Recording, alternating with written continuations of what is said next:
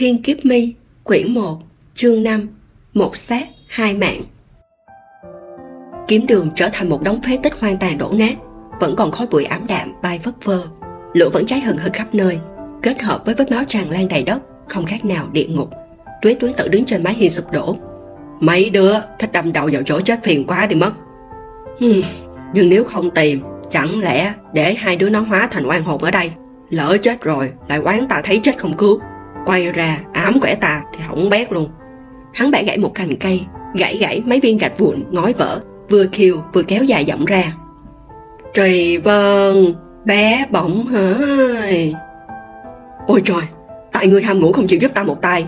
Nếu không, làm sao nát be nát bét ra được? Đường lệ từ nhanh chóng chạy tới. Lúc người đến, đã thế này rồi à? Tuyết tuyến tự đáp. Ta có đến sớm hơn người nhiều đâu. Thuốc nổ mà bùm một cái là thành ra thế này rồi còn gì? Nếu hai đứa nó ở trong kia thật, thì có khi một mảnh chỗ này, một mảnh chỗ kia là chúng nó đấy. Đường lệ từ khẽ cao mày, đưa tay ấn lên bụng Tráng lắm tắm mồ hôi lạnh. Thôi, đừng nói nữa. Tìm đi, ta không tin trì vân và thẩm lăng hồn dễ chết như thế. Nếu hai đứa nó mà dắt tay nhau chết chùm cả đôi, thì có phải trên đời này bớt đi hai tên ác ôn bại hoại không? Lẽ ra phải vỗ tay ăn mừng mới đúng. Tuyết tuyến tự cười nói nếu người mà chết cùng nữa thì ta phải đi đốt pháo chia vui. Đường Lệ từ khẽ cười. Tiếng thơm để lại nhiều lắm trong đời.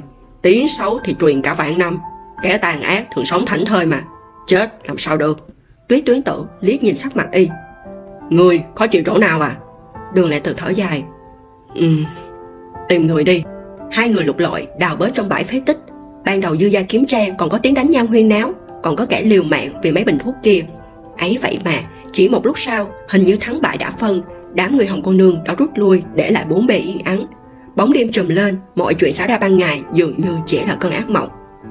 Hai người, làm gì ở đây thế? Đột nhiên, giọng ai lạnh lùng cất lên giữa không trung. Người đã chết hết rồi, còn không chịu đi à? Tuyết tuyến tử ngẩng phát đầu lên, chỉ thấy trì vân đang ngồi trên trại cây xa xa, hờ hững nhìn hai người. Hơ chúng ta đang lo lắng cho các người đây. Đúng là hai cái đứa tồi tệ bạc bẽo. Vừa rồi ở kiếm đường xảy ra chuyện gì thế, Hai đứa có làm sao không? Đường lệ tự đứng dậy mỉm cười nhìn chị Vân. Chị Vân ngồi trên cây xua xua tay. Chỉ có thứ gà mờ, hạng ba mới dính phải thuốc nổ, Mà cũng chỉ có đám dở hơi hạng bé Mới đi tìm người trong đống gặp vụn. Họ thảm đã đi trước rồi, Ta tử tế lắm mới ở lại đây chờ các ngươi. Không thì cũng lượng từ sớm. Dương khắc phượng thì sao? Đường lệ tự sắp túi thuốc kia lên, Cười hỏi. Người thắng à? Chị Vân hờ hững đáp. Chưa phân thắng bại mà vĩnh viễn không phân được nữa. Hắn chết rồi sao? Tuyết tuyến tự cũng cười. là người giết hay là bị min nổ chết? Chị vân mất kiên nhẫn. Ai mà biết được, hắn bị họ thẩm kia bắn ra một trăm mà trên trăm có độc. Tại làm sao biết hắn chết vì độc hay là chết vì nổ banh sát? Tuyết tuyến tự ậm ừ. Xà ảnh trăm của thẩm lan hồ mà. Với thần thủ của dư Khắp phượng, làm sao mà bị ám toán dễ dàng như vậy được? Uy lực chiêu tay phong trảm hoang hỏa của dư lão đầu đúng là kinh khủng. Kiếm còn chưa dung lên thì kiếm khí đã chém gãy cả xà nhà. Họ thẩm rơi từ trên xuống, làm hắn giật mình. Ta chớp cơ hội vung đao cuối cùng, nhưng hòa thần phổ châu cũng nhận ra thẩm lan hồn nên vùng tay chém luôn. Cổ khê đàm ra tay ngăn lại, làm cho mọi thứ rối tung cả lên. Xong rồi, cũng chẳng hiểu sao, tiêu kỳ lan lại bồi thêm mấy nhát kiếm xoáy về phía dư lão đầu. Tên họ thẩm vốn ủ mưu sẵn, nhưng lúc này hắn bắn trăm độc ra, cộng thêm một đao của ta nữa. Dư lão đầu bị tấn công ba hướng, cuối cùng chúng trầm độc, rồi gục luôn. Trì vân lạnh nhạt nói, sau đó, đám người kia lao vào đánh nhau túi bụi, chẳng biết đang đánh lộn cái gì nữa. Thế là ta chuộng trì vân bé bỏng, làm ta ưng cái bụng quá.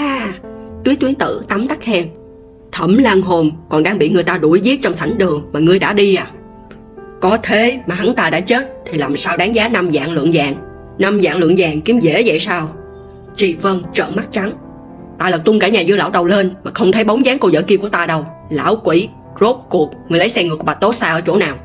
Hay nàng ta rút lui Theo cùng những người khác rồi. Tuyết tuyến tự đáp, Vợ ngươi cao quá, Eo nhỏ quá, Mặt thon quá, Ngực nhỏ quá, Mắt xa, Lông mài quá, Mũi cách miệng rộng quá, Tai to quá dai thì lệch, Răng thì còn hơi vàng. Hắn vẫn thao thao bất tuyệt. Không như hồng cô nương ở trong lầu gác kia. À chà, khí chất như lan người như cúc chẳng có khuyết điểm nào. Lão sắc quỷ!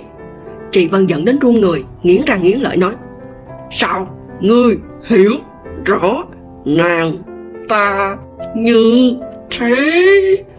Đường lệ từ khẽ cười tuyết là ngạo diệu ở chỗ ấy đấy người ngoài không hiểu đâu. Y vỗ vai trì vân đi thôi người không sao là tốt rồi. Ta lấy được thuốc. Dư và kiếm trang tặng rã, dư khá phượng chết. Dẫu không hoàn toàn ưng ý nhưng chuyện hôm nay cũng coi như thành công rồi.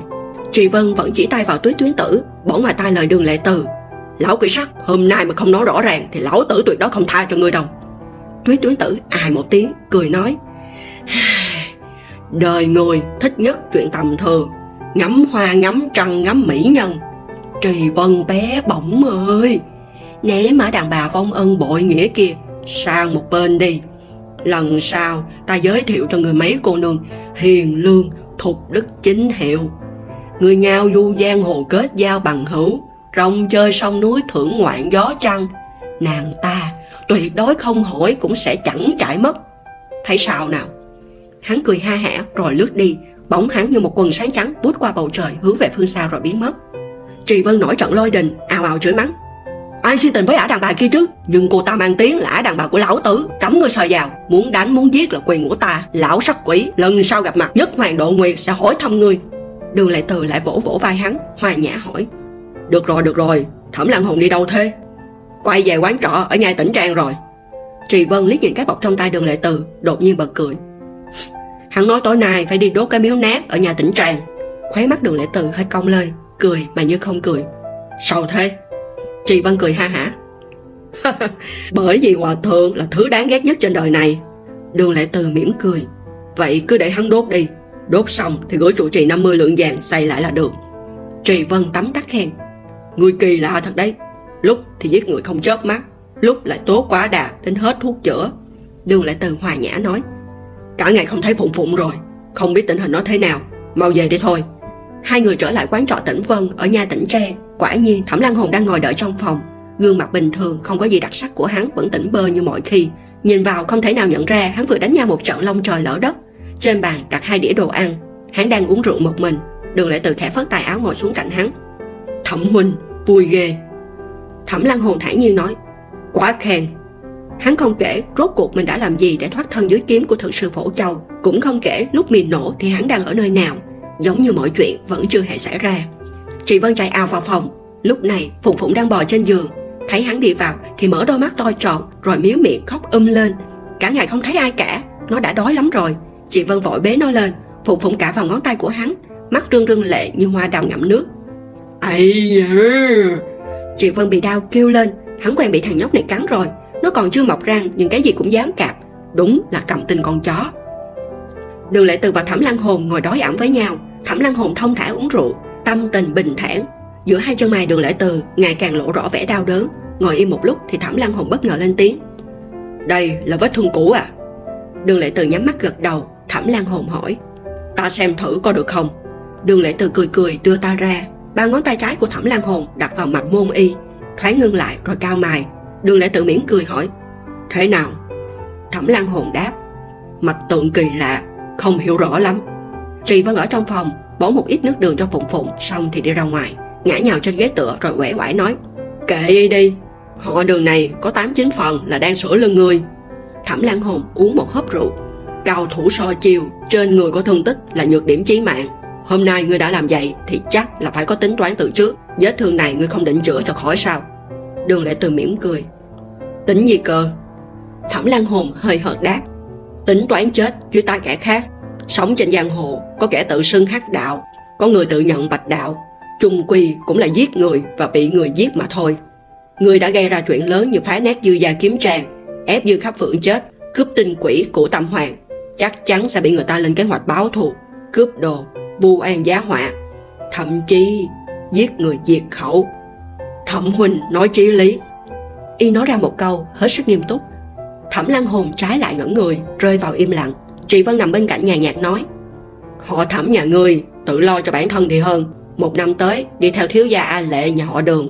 Lão tử thấy năm dạng lượng vàng kia của người chứa đầy rủi ro, khả năng cao sẽ biến thành tiền tử tuất đưa cho lầu chủ của người đây. Thẩm lan hồn nhắm mắt không đáp, đường lại tự hòa nhã nói trì vân người đi lấy cho ta cốc nước lạnh. Trì vân uể quải đứng dậy, để làm gì? Đường lệ tự lấy trong túi ra hai bình tinh quỷ của tâm hoàng lại lấy ở mỗi bình ra một viên thuốc. Trì Vân bưng một cốc nước lên, Đường Lệ Từ thả một viên thuốc vào cốc nước lạnh. Viên còn lại thả vào chén rượu của mình. Chỉ sau giây lát, viên thuốc trong chén rượu đã bị hòa tan hoàn toàn, Mà viên thuốc trong nước lạnh thì chỉ tan nhẹ. Đến khi đường Lệ Từ lắc lắc cốc nước, Nó mới hoàn toàn tan ra. Thẩm Lan Hồn trợn tròn hai mắt. Hắn và Trì Vân kinh ngạc nhìn đường Lệ Từ, Thầm nghĩ tên này đang định làm ảo thuật à. Quả nhiên, đường Lệ Từ nhìn cốc rượu có viên thuốc hòa tan kia không chớp mắt, Bất ngờ nâng lên uống một ngụm nhỏ. Trì Vân và Thẩm Lan Hồn tức khắc hoảng sợ. Một người giữ tay một người giữ vai, nhanh như gió, nhưng cả hai đều thất bại. Đường lệ từ đã uống một ngụm rượu, pha thuốc kia vào bụng. Chị vân giận dữ gầm lên, ngươi làm gì đấy? Thẩm lăng hồn cũng tái mặt. Thuốc này uống vào người, nếu trúng độc chẳng phải là sống không bằng chết sao? Đường lệ từ đặt chén rượu xuống, đầu lưỡi liếm khẽ quanh môi. Quả nhiên là hắn. Hắn nào? Sao ngươi lại uống thuốc kia? Chị vân nắm chặt cổ tay y. Ngươi muốn chết à? Đường lệ từ cười cười. Thuốc này có tác dụng thế nào là ta nói cho người chẳng lẽ chị vân người chưa từng cảm thấy sai sai à? Không thắc mắc vì sao ta hiểu rõ nó như thế. Chị vân ngẩn ra. Người trong mắt thẩm lan hồn khẽ động, lập tức tỏa ra ánh sáng chói mắt. Chẳng lẽ người đường lệ từ đáp. Lần đầu uống thuốc này, ta mới 11 tuổi. Đến năm 30 tuổi, đã uống đến phát ngán rồi. Chị vân hỏi, năm ngươi 13 tuổi? Mẹ nó à, lệ người ở đâu chui ra vậy?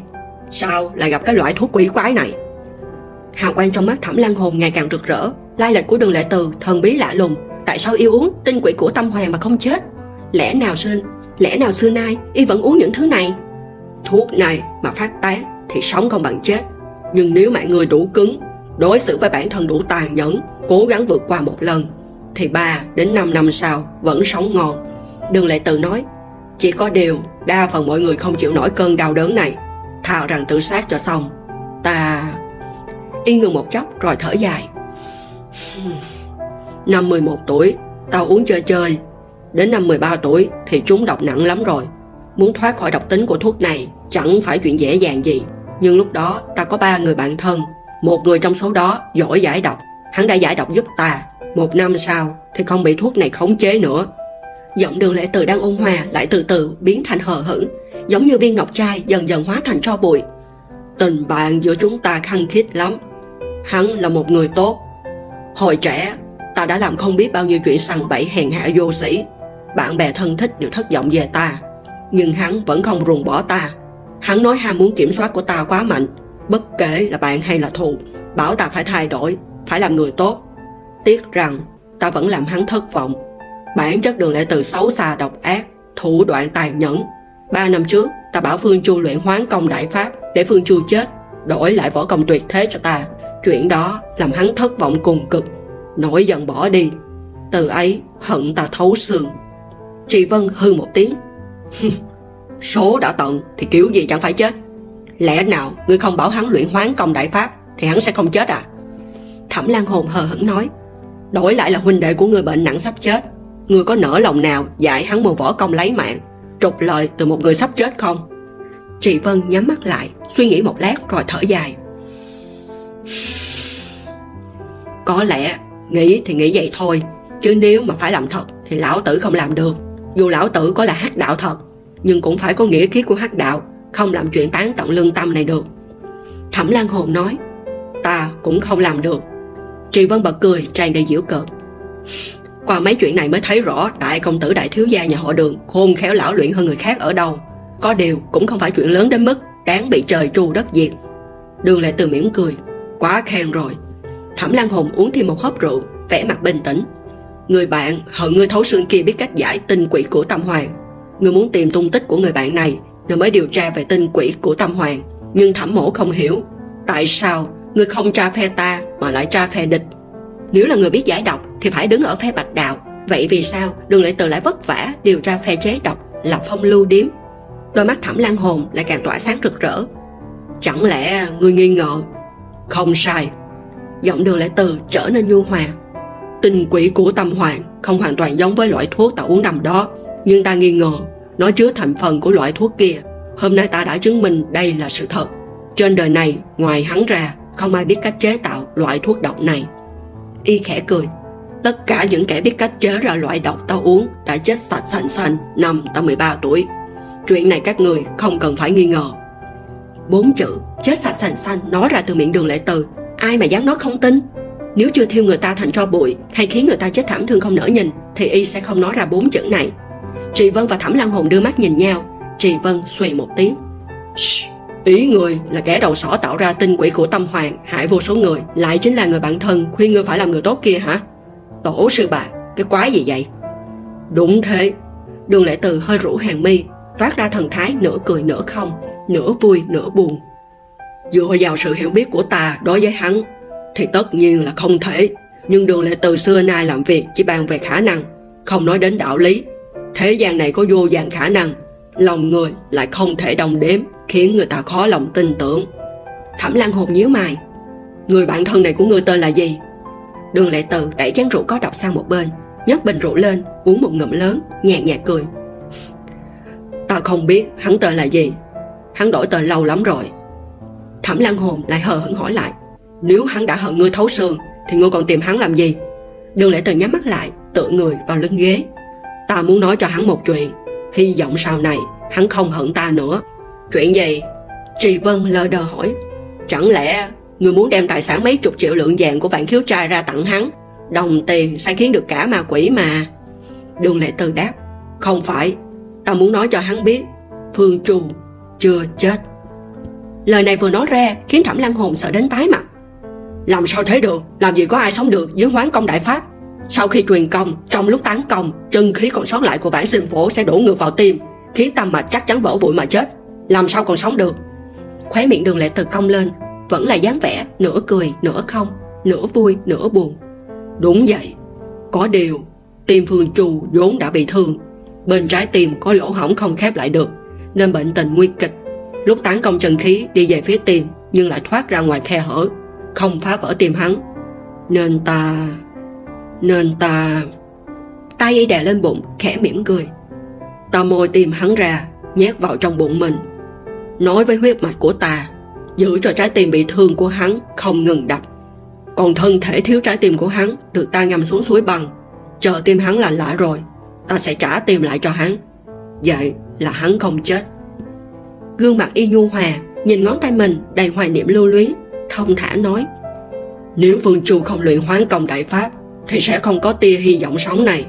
Chân khí còn lại của bản sinh phổ mạnh mẽ ác liệt, thế chỗ trái tim giúp cho huyết dịch trong người của hắn lưu chuyển trì hoãn thời điểm chết đủ để ta nhét tim hắn vào trong bụng. Còn suối băng thì ta đã chuẩn bị từ lâu. Sau khi chìm vào suối băng thì khí tức, huyết dịch của hắn đã ngừng lại trong nháy mắt. Bây giờ chỉ cần tìm được lương y, chờ tim hắn lạnh lại thì sẽ có hy vọng cứu được mạng hắn. Trì vân và thẩm lan hồn trợn mắt nhìn nhau. Môi tim người ta ra, nhét vào trong bụng mình, cung cấp huyết dịch khí tức để nó tự làm vết thương, sau đó lại dùng suối băng cát kiểu để cứu người ta sống lại. Quả thật không thể tưởng tượng được. Rõ ràng là chuyện viễn vong nói bậy, nói bạ. Chị vân dứt khoát nói, người điên rồi. Thẩm lăng hồn tuy không hé miệng, nhưng trong lòng cũng thầm nghĩ, người điên rồi.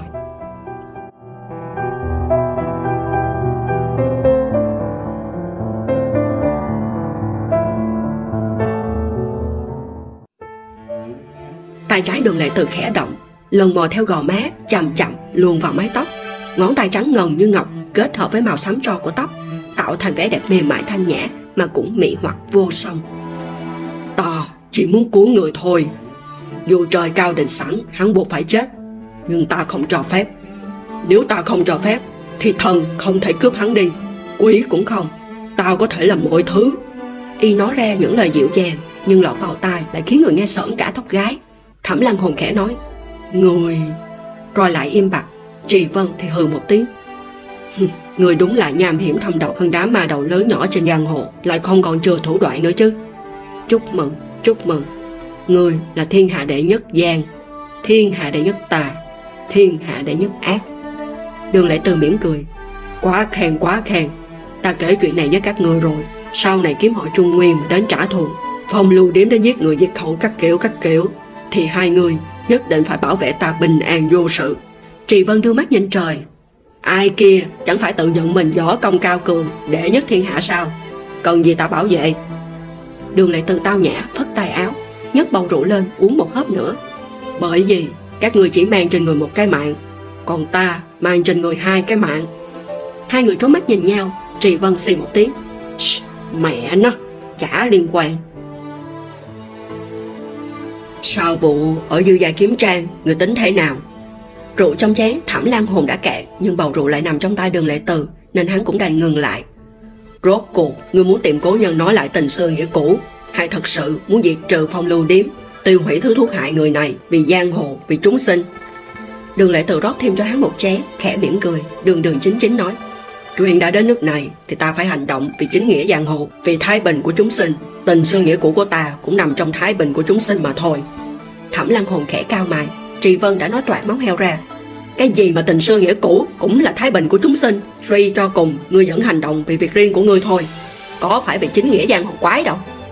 Đường lệ từ đáp Sao người thông minh nhạy bén quá vậy? Nhưng không phải ai cũng vô dụng vô cầu như ngươi đâu. Chớ có lấy bụng tiểu nhân mà đo lòng quân tử. Chị Vân sặc rượu Ho khụ khụ. Ngươi là quân tử? Đường lệ từ cười nói Đương nhiên rồi. Đứng trước sắc đẹp của hồng cô nương Mà tâm không loạn, trí không phiền. Rõ ràng là quân tử. Trì Vân nhảy lên, tung nắm đấm, nhắm vào đường lệ từ. Đường lệ từ không né, cũng không tránh. Nắm đấm của Trì Vân ngừng lại nửa đường Rồi gắn gượng dằn xuống. Ta đi bón cháo cho Phụng Phụng. Nói rồi xoay người bỏ đi. Đường lệ từ vẫn vui vẻ như thường nhấc bình rượu uống. Thẩm lan Hồn hờ hững hỏi Sao hắn không đánh? Hỏi ra câu này không khác nào ám chỉ đường lệ từ Đúng là đáng ăn đòn. Lại thấy đường lệ từ thư thái nằm xuống Nhẹ nhàng phả một hơi rượu vào không khí. Hôm nay Trì Vân đánh nhau rồi còn bới một lượt dư gia kiếm trang tay đã bẩn lắm rồi. Có đám bẩn quần áo tà Thì bẩn đến tay hắn giặt thôi. Thẩm Lăng Hồn tròn mắt một hồi rồi không nói thêm Nhắm mắt nghỉ ngơi. Chốc lát sau Tiểu nhị của quán trọ đưa đồ nhậu vào. Mọi người ăn chậm, nhai kỹ Thông thả thưởng thức hương vị từng món. Còn chưa được ba tuần rượu tay phải Thẩm Lăng Hồn khẽ động.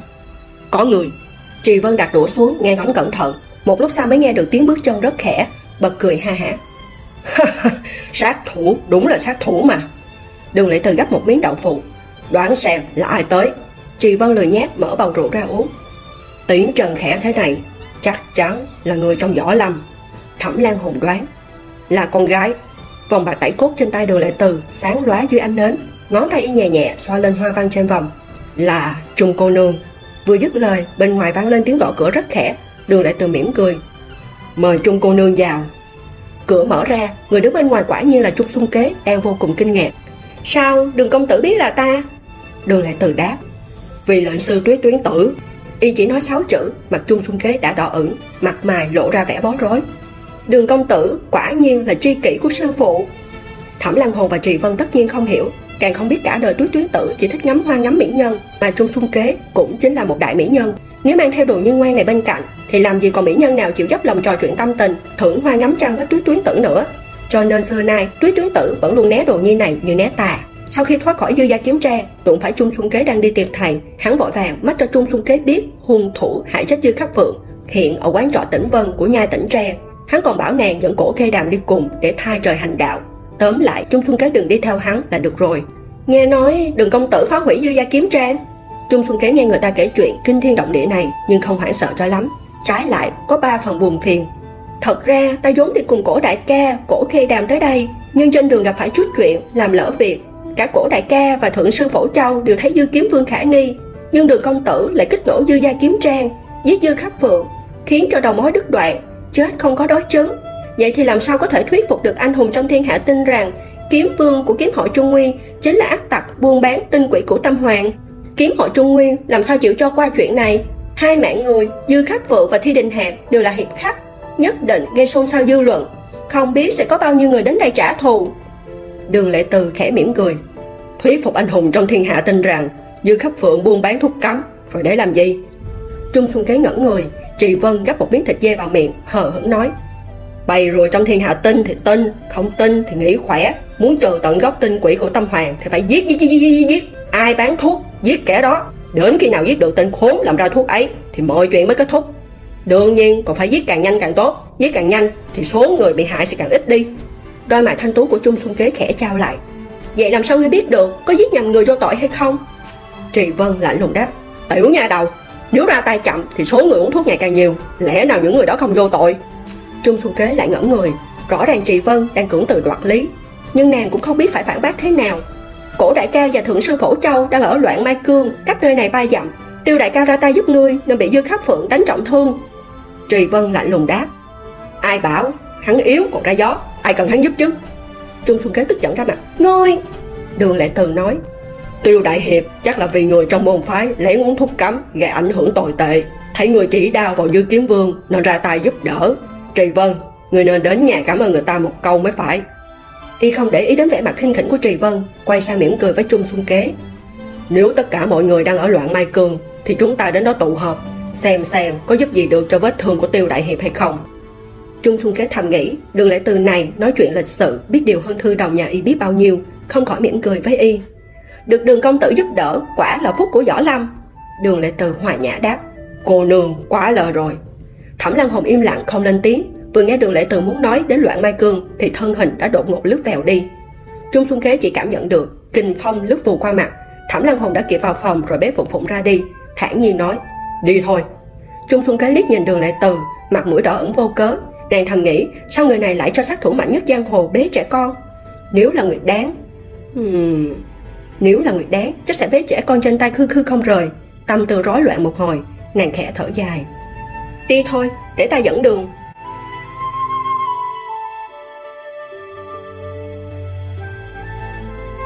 Trên loạn mai cương, hoa mai nở như tuyết bay loạn, mai trắng ngập tràn cả đồi, hương thơm êm dịu phản phất, ngắm vào tận xương làm người ta tiêu hồn. Trung Xuân Kế dẫn đoàn người đi về phía loạn mai cương, mới tiến vào vài bước thì đến cả Trì Vân cũng cảm thấy toàn thân nhẹ bay bổng, tâm trạng tràn đầy bực dọc nóng nảy, đều phai nhạt đến vô hình trong làng hương hoa mai. Phóng mắt nhìn vào, chỉ thấy một đình viện nhỏ nhỏ với tường xám, ngói xanh, nép mình sau bên trong rừng hoa mai trắng, thanh nhã, thoát tục. Nơi này thật đẹp. Ánh mắt đường lệ từ dừng lại trước một ngôi mộ mới đắp ngay trước nhà. Thẩm Lan Hồn cũng quan sát một lượt. Thấy đây chỉ là một ngôi mộ sơ sài. Bên trên dựng một tấm bia đá khắc mấy chữ. Si nhân, khang đình, chi mộ. Bút tích tiêu sái, đẹp đẽ. Loạn Mai Cương hiện đang là chốn thanh tu của Thượng Sư Phổ Châu. Có điều, đây vốn là nơi của bản thân ông ấy. Trung Xuân Kế nói. Chủ nhân nơi này đã qua đời hai năm trước. Đường Lệ Từ nói. Thượng Sư Phổ Châu chính là thánh tăng của Phật môn bạn của Phổ Châu chắc cũng không phải hạng tầm thường Trung Xuân Kế đáp Ta cũng chưa có duyên gặp được vị cao nhân này. Trì Vân lạnh lùng nhìn bia đá trước mặt. Cái vị tên Khang Đình này là nam hay nữ? Trung Xuân Kế ngẩn người. Chuyện này, Nàng thật sự không biết. Trì Vân liền trợn mắt. Vậy làm sao ngươi biết đây là cao nhân? Có khi nào hòa thượng phổ châu kia, Kim ốc tàn kiều, Bao nuôi một đại mỹ nhân xinh tươi mộng nước ở đây cũng nên? Trung Xuân Kế nổi giận đùng đùng, Rút kiếm đánh xoẹt ra khỏi vỏ. Sao ngươi cứ mở miệng ra là sỉ nhục hết người này đến người khác vậy? Trì Vân hừ khẽ. Lão tử thích nói gì thì nói Tiểu nha đầu nhà ngươi làm gì được ta? Trung Xuân Kế bị hắn chọc giận đến run đẩy cả người. Ngươi, ngươi! Đường lệ từ vỗ vai Trì Vân. Trước mặt tiền bối cao nhân Không được ăn nói quàng xiên. Thẩm Lan Hồn khẽ cao mài Si nhân khang đình Hình như hắn đã nghe cái tên này ở đâu đó. Nhưng đây là chuyện quá lâu về trước Không thể nhớ ra được. Đúng lúc này cửa lớn của đình viện mở ra. Một hòa thượng tóc đen xõa vai, nghiêm nghị đứng ở cửa. Thượng sư Phổ Châu đương nhiên đã nghe hết những gì họ bàn tán bên ngoài. Vậy mà, gương mặt vẫn giữ nguyên vẻ lạnh lùng, không tỏ thái độ. Giọng cổ khi đàm vọng ra. Ba vị từ xa tới đây cực khổ rồi, mời vào. Ba người đường lệ từ bước vào phòng. Trong phòng tràn ngập màu xanh từ những chậu trồng hoa cỏ hình dạng đáng yêu, không hợp với khí chất nghiêm nghị của thượng sư Phổ Châu thôi lắm. Hiển nhiên, hoa cỏ không phải là do thượng sư Phổ Châu trồng, nhưng nó tạo ra khung cảnh y ngã thanh nhàn, khiến người xem cảm thấy dễ chịu. Trên giường có một người mặc mũi tái nhợt đang nằm, khóe môi còn vương vết máu, chính là Tiêu Kỳ Lan. Tiêu đại ca trúng một kiếm của Dư Khắc Phượng, xương sườn gãy hết, tính mạng đang lâm nguy. Trung Xuân Kế ảm đạm nói, chiêu tay phong trảm ngoan hỏa kia đúng là... Hóa ra khi chị Vân đối đầu với Dư Khắc Phượng, Tiêu Kỳ Lan ra tay giúp đỡ lại kích động kiếm khí. Toàn bộ chiêu tay phong trảm ngoan hỏa của Dư Khắc Phượng dồn hết vào người Tiêu Kỳ Lan, tạo cơ hội cho Thẩm Lan Hồn ám toán. Nói đúng ra, thì kiếm này là Tiêu Kỳ Lan đỡ hộ Trì Vân. Trì Vân đưa ta ra bắt mạch môn của Tiêu Kỳ Lan. Lão tử đánh nhau với người khác, Ai mà ngươi thò chân vào, Giờ dở sống dở chết thế này, Đúng là đáng đời. Vết thương này, lão tử không chữa được. Hồi thẩm kia, Người tới xem đi. Thẩm Lan Hồn đặt tay lên cạnh cổ Tiêu Kỳ Lan, Thoáng trầm nhâm Thượng sư Phổ Châu nói sao? Cổ khê đàm đáp. Sương sườn gãy hết, Mai mà tâm mạch không bị thương nặng. Chiêu kiếm này bị đau khí của trì huynh bẻ lệch đi xuyên qua phổi, ngoại thương nghiêm trọng. Còn bên trong thì kiếm khí mạnh mẽ của Dư Khắc Phượng chấn thương, đứt hết kinh mạch, cho dù chữa khỏi thì công lực cũng không còn. Hmm. Ngón tay trắng như tuyết của đường lệ từ cũng chạm nhẹ vào mạch môn của tiêu kỳ lan. Ta không biết chữa thương chút xíu nào, nhưng có vị thuốc hiếm hay, nguyên liệu quý báu nào chữa được vết thương này không? Tiêu đại hiệp anh dũng hiệp nghĩa, không nên chịu khổ thế này. Cổ khê đàm lắc đầu, im lặng chán nản. Thẩm lăng hồn hờ hững nói, trên đời này không thiếu thuốc quý có thể chữa vết thương nặng này. Nếu ngươi có nhân xăm ngàn năm, hà thủ ô vạn năm, hoặc là kim đan trên giao trì, bạch ngọc linh chi có thể cứu mạng hắn. Đường lệ từ ho khẽ. nhân xăm ngàn năm, hà thủ ô vạn năm ta không có, không biết mấy thuốc này thì sao. Y lấy trong tay áo ra một chiếc hộp ngọc nhỏ, cỡ quả hạch đào màu đỏ tươi, trông không khác gì một quả đào nho nhỏ. Vừa mở hộp ra đã ngửi thấy một mùi cực kỳ kinh khủng, làm mọi người phải bịt mũi. Cổ khi đàm hỏi, đây là gì? Trong hộp đựng một viên thuốc màu đen, mùi cũng không đến mức hôi thối nhưng lại khiến người ta buồn nôn. Trung Xuân Kế là người đầu tiên không chịu nổi, phải đi ra ngoài cửa, hít mấy hơi thật sâu rồi nhịn thở quay vào. Đây là một loại thuốc tê, uống vào nó sẽ mất cảm giác đau trong vòng 12 canh giờ, nhưng thần trí vẫn tỉnh táo. Đường Lệ Từ nói, nếu các vị có thể nói lại kinh mạch, nói xương gãy, sau khi tiêu đại hiệp uống thuốc này vào, thì cho dù có mổ ngực rạch bụng, trong vòng 12 giờ cũng tạm thời an toàn. Hơn nữa, đầu óc lại còn tỉnh táo, có thể vận khí phối hợp cùng. Thẩm Lan Hồn thoáng biến sắc, là ma phí tán sao? Đường Lệ Từ đóng hộp hình trái đào lại, cái mùi kinh khủng kia mới dần nhạt đi. Đây là thuốc tê, còn mạnh hơn ma phí tán, lại không gây hại đến thân thể. Thẩm Lan Hồn thoáng động lòng, ngày đó để nhét tim của Phương Chu vào bụng mình rồi nói liền huyết mạch. Chắc hẳn y cũng đã uống loại thuốc này, nhưng không biết y làm sao có thể nói liền huyết mạch. Mổ ngực hắn ra, nói lại xương gãy không khó, cái khó là kinh mạch đứt đoạn không phải vật hữu hình, muốn nói liền kinh mạch phải đã thông tất cả những chỗ tắc nghẽn trên cơ thể. E là mọi người phải hợp lực cùng nhau mới được. Cổ khi đàm phấn chấn hẳn lên, mai mà ở đây đông người, không biết chữa cho tiêu huynh còn mấy vị cao thủ. Thẩm Lan Hùng thản nhiên đáp, bốn người, người, ta, Trì Vân, Phổ Châu. Cổ khi đàm nói, ta đi thương lượng với thượng sư, rồi chạy ra ngoài cửa, trò chuyện mấy câu với Phổ Châu vẫn đứng lặng thinh bất động ở cửa nãy giờ. Thượng sư đồng ý cứu người, nhưng nếu bốn người tụ lại ở đây thì an nguy chỗ này phải dồn hết lên vai đường công tử và chung cô nương rồi. Trung Xuân Kế nhấc kiếm lên. Các vị cứ yên tâm, Trung Xuân Kế sẽ liều chết bảo vệ các vị thành công viên mãn. Trì Vân thờ ơ nói, chỉ sợ người có liều mạng cũng chẳng bảo vệ được cái gì viên mãn. Đường lệ từ giơ tay lên cản lại, mỉm cười, đứng chắn trước mặt Trung Xuân Kế. Không thể vô lễ với Trung cô nương như vậy được. Dù bản tính người hào phóng tiêu sái, thì ăn nói vẫn nên khách khí nhã nhặn một chút. Chị Vân trợn trừng hai mắt. Lão tử thích làm người khác khó chịu đấy, thì sao? Đường lệ từ đáp. Không sao, tính cách hơi nhàn bướng khó bảo thôi. Y quay sang cổ khê đà mỉm cười. Việc này không nên chậm trễ, các vị tiến hành ngay đi, ta đứng ở ngoài cửa canh giữ cùng chung cô nương. Cổ khê đà gật đầu, thẩm lăng hồn nắng bớt vài cái, điểm vài huyệt đạo trên người tiêu kỳ lan. Sau đó, chăm vài cây kim thép, bắt đầu giải thích kỹ càng phải vận khí hợp lực như thế nào. Người ở trong đây đều có nghề cả, mọi người chậm chậm ra tay vận khí, để kinh mạch liền lại, khí huyết lưu thông rồi thì mở ngực ra, chữa trị phần xương sườn bị gãy là ổn.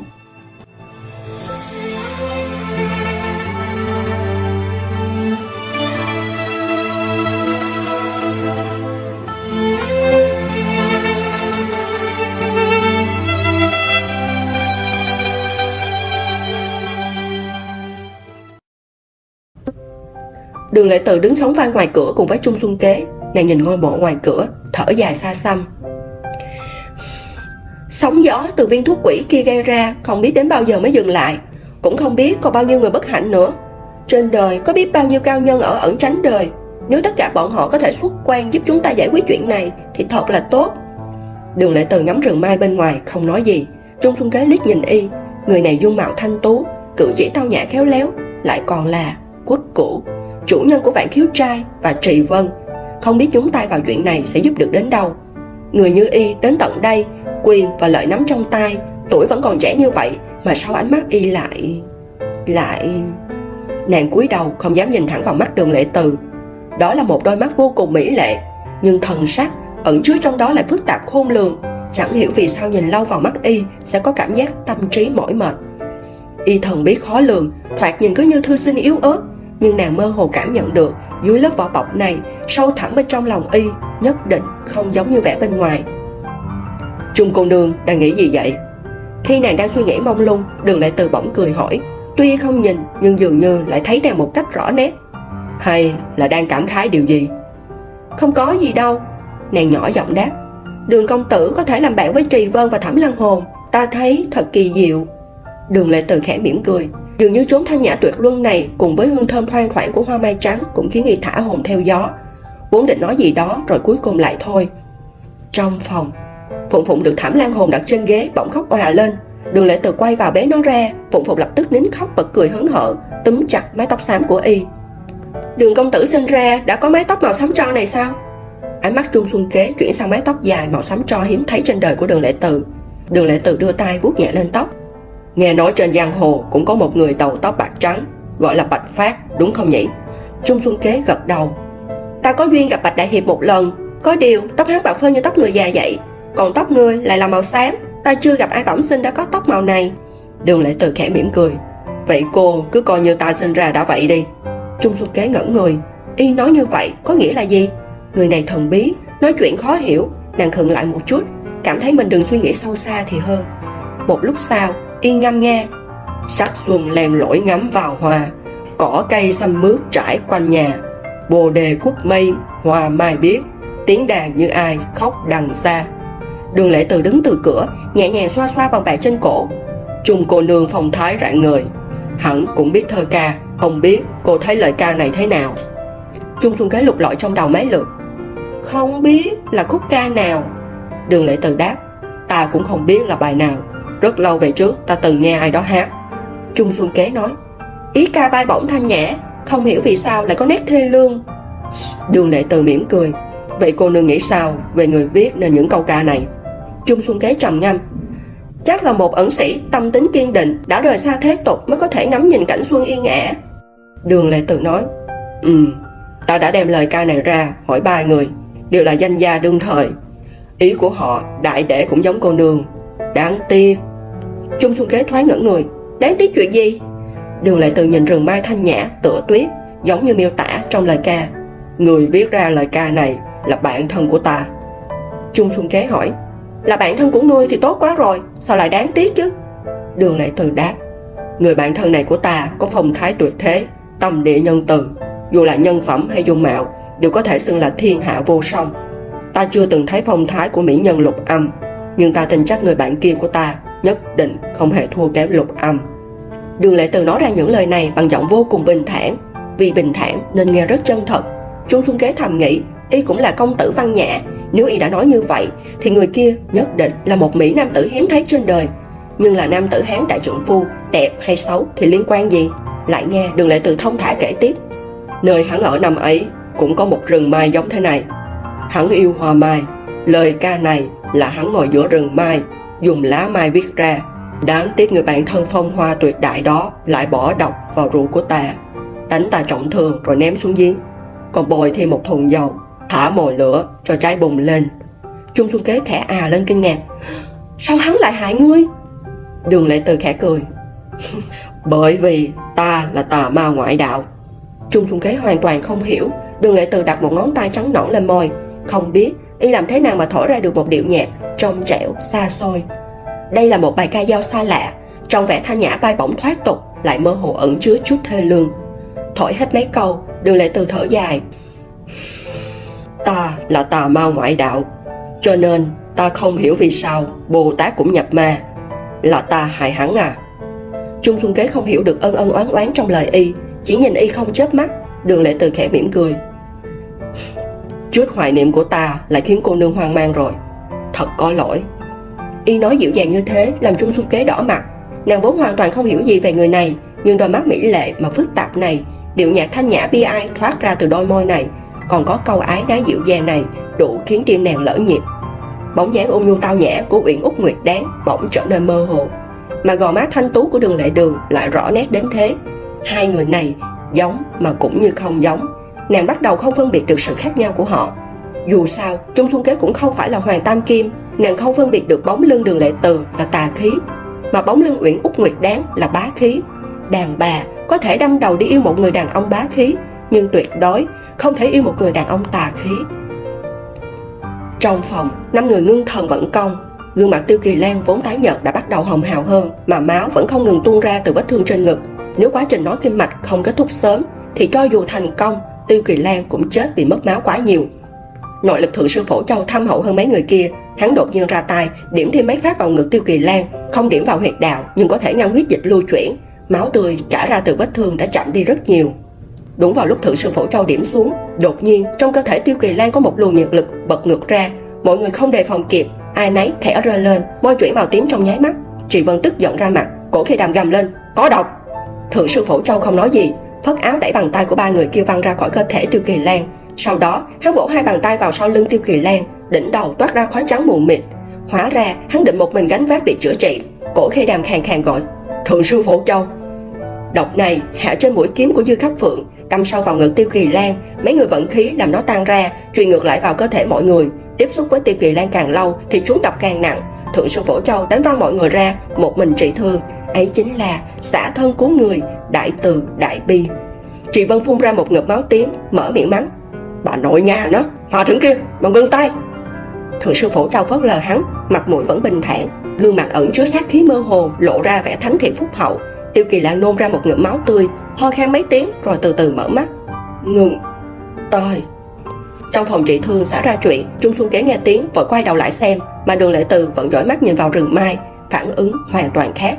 Giữa rừng mai trắng ẩn hiện, theo hoàng hôn âm u buông xuống, dường như có một luồng hơi lạnh mỏng manh đang tăng ra giữa những cánh hoa mai rơi lả tả, hư hư, ảo ảo.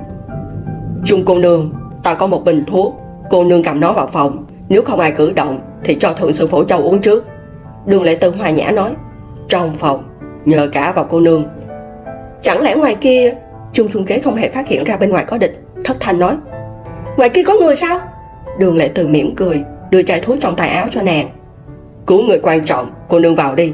Đầu óc trung xuân kế đã hơi rối loạn, nhận bình thuốc, quay người chạy vào phòng. Nếu bên ngoài thật sự có kẻ tập kích, một mình đường lệ từ có thể ngăn cản được sao? Bước vào trong phòng, nàng thấy mấy người trì vân mặt mũi tím ngắt, ai nấy đều đang vận khí kháng độc. Độc này vô cùng lợi hại mới chậm trễ một chút thôi. Đã xâm nhập vào kinh mạch, một bình thượng sư phổ châu cứu người, nét mặt tiêu kỳ lan đã khá hơn, nhưng đầu óc hắn cực kỳ tỉnh táo, biết mình truyền độc cho mọi người nên vẻ mặt vô cùng đau khổ. Trung xuân kế cầm bình thuốc, không dám chần chừ, đổ ra một viên thuốc, nhét vào miệng thượng sư phổ châu. Thượng sư phổ châu công lực thâm hậu, chưa rơi vào cảnh vô phương cứu vãn, thuốc giải nuốt xuống họng. Đúng vào lúc hắn đang vận khí gấp rút, huyết khí toàn thân luân chuyển, nhanh chóng hòa tan viên thuốc, sắc tím trên mặt cũng dần dần tan đi trung xuân kế phân phát thuốc giải cho mọi người. Trong lòng kinh ngạc, không hiểu vì sao đường lệ từ lại có thuốc giải. Lẽ nào y biết trước trên kiến của dư khắc phượng sẽ hạ độc gì? Thượng sư phổ châu từ từ thu hồi công lực. Sắc mặt tiêu kỳ lan giãn ra, vô cùng mệt mỏi, đi vào giấc ngủ say. Mấy người trì vân vẫn đang điều tức ép độc ra ngoài. Tuy chúng độc không nặng, nhưng độc này vô cùng bá đạo. Một khi đã dính, dù chỉ trong nháy mắt thôi cũng là nguyên khí tổn hại nặng nề. Trung phương kế đè tay lên chuôi kiếm, tập trung phòng bị.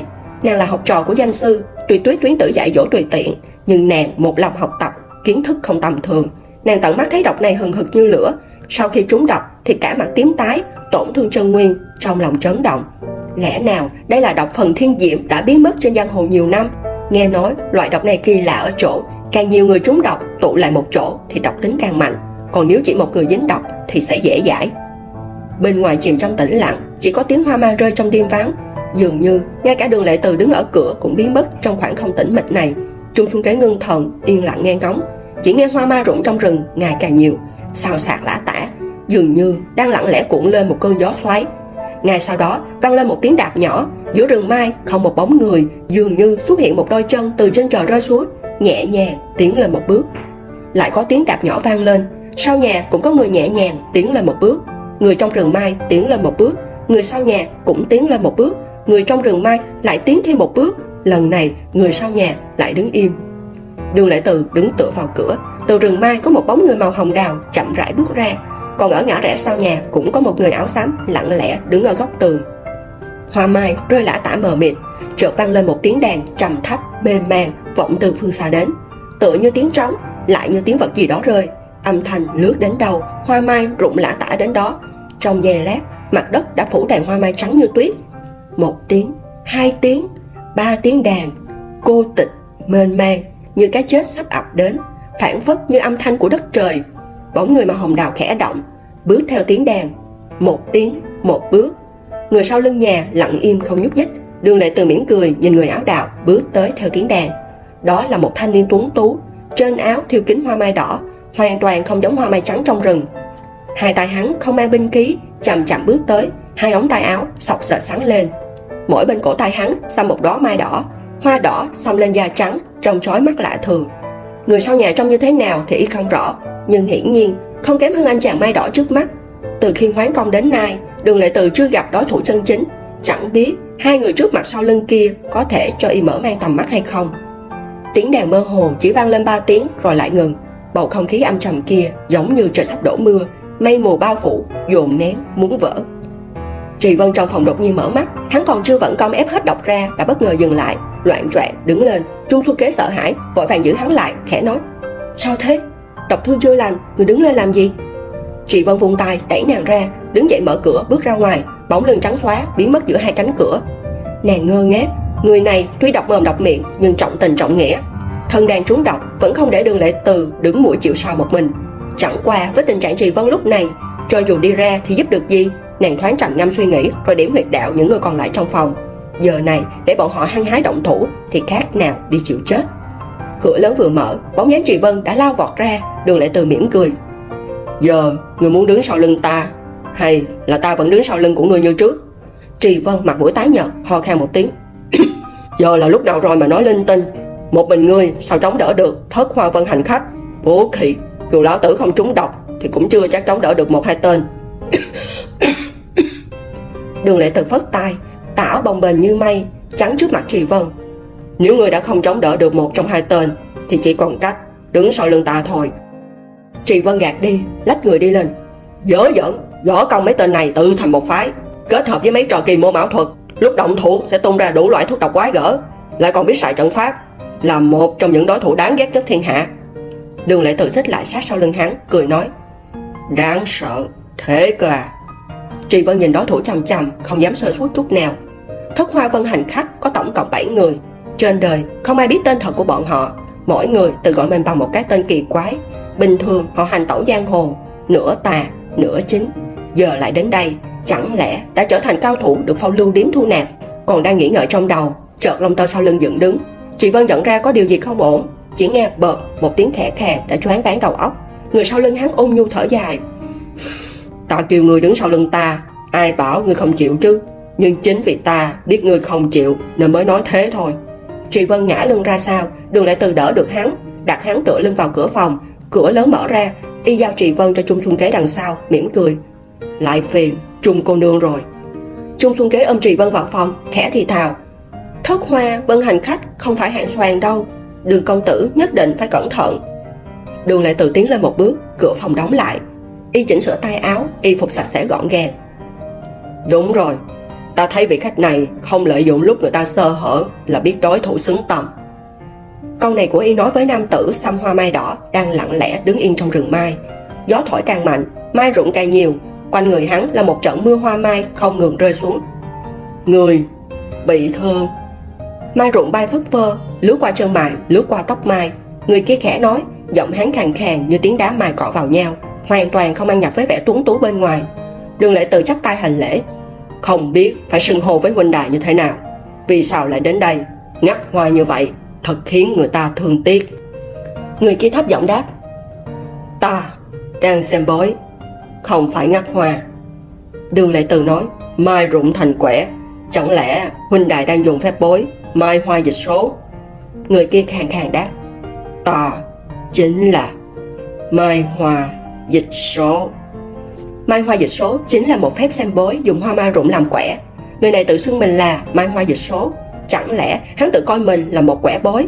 Hoặc là thật sự tin thông thuật này, Si mê đến mức tẩu hỏa nhập ma? Đường lại từ khẽ mỉm cười. Không biết Mai Hoa Huynh đã tính ra quẻ gì rồi? Mai Hoa dịch số đáp. Người Giết dư khắp phượng. Đáng chết. Đường Lệ Từ nói.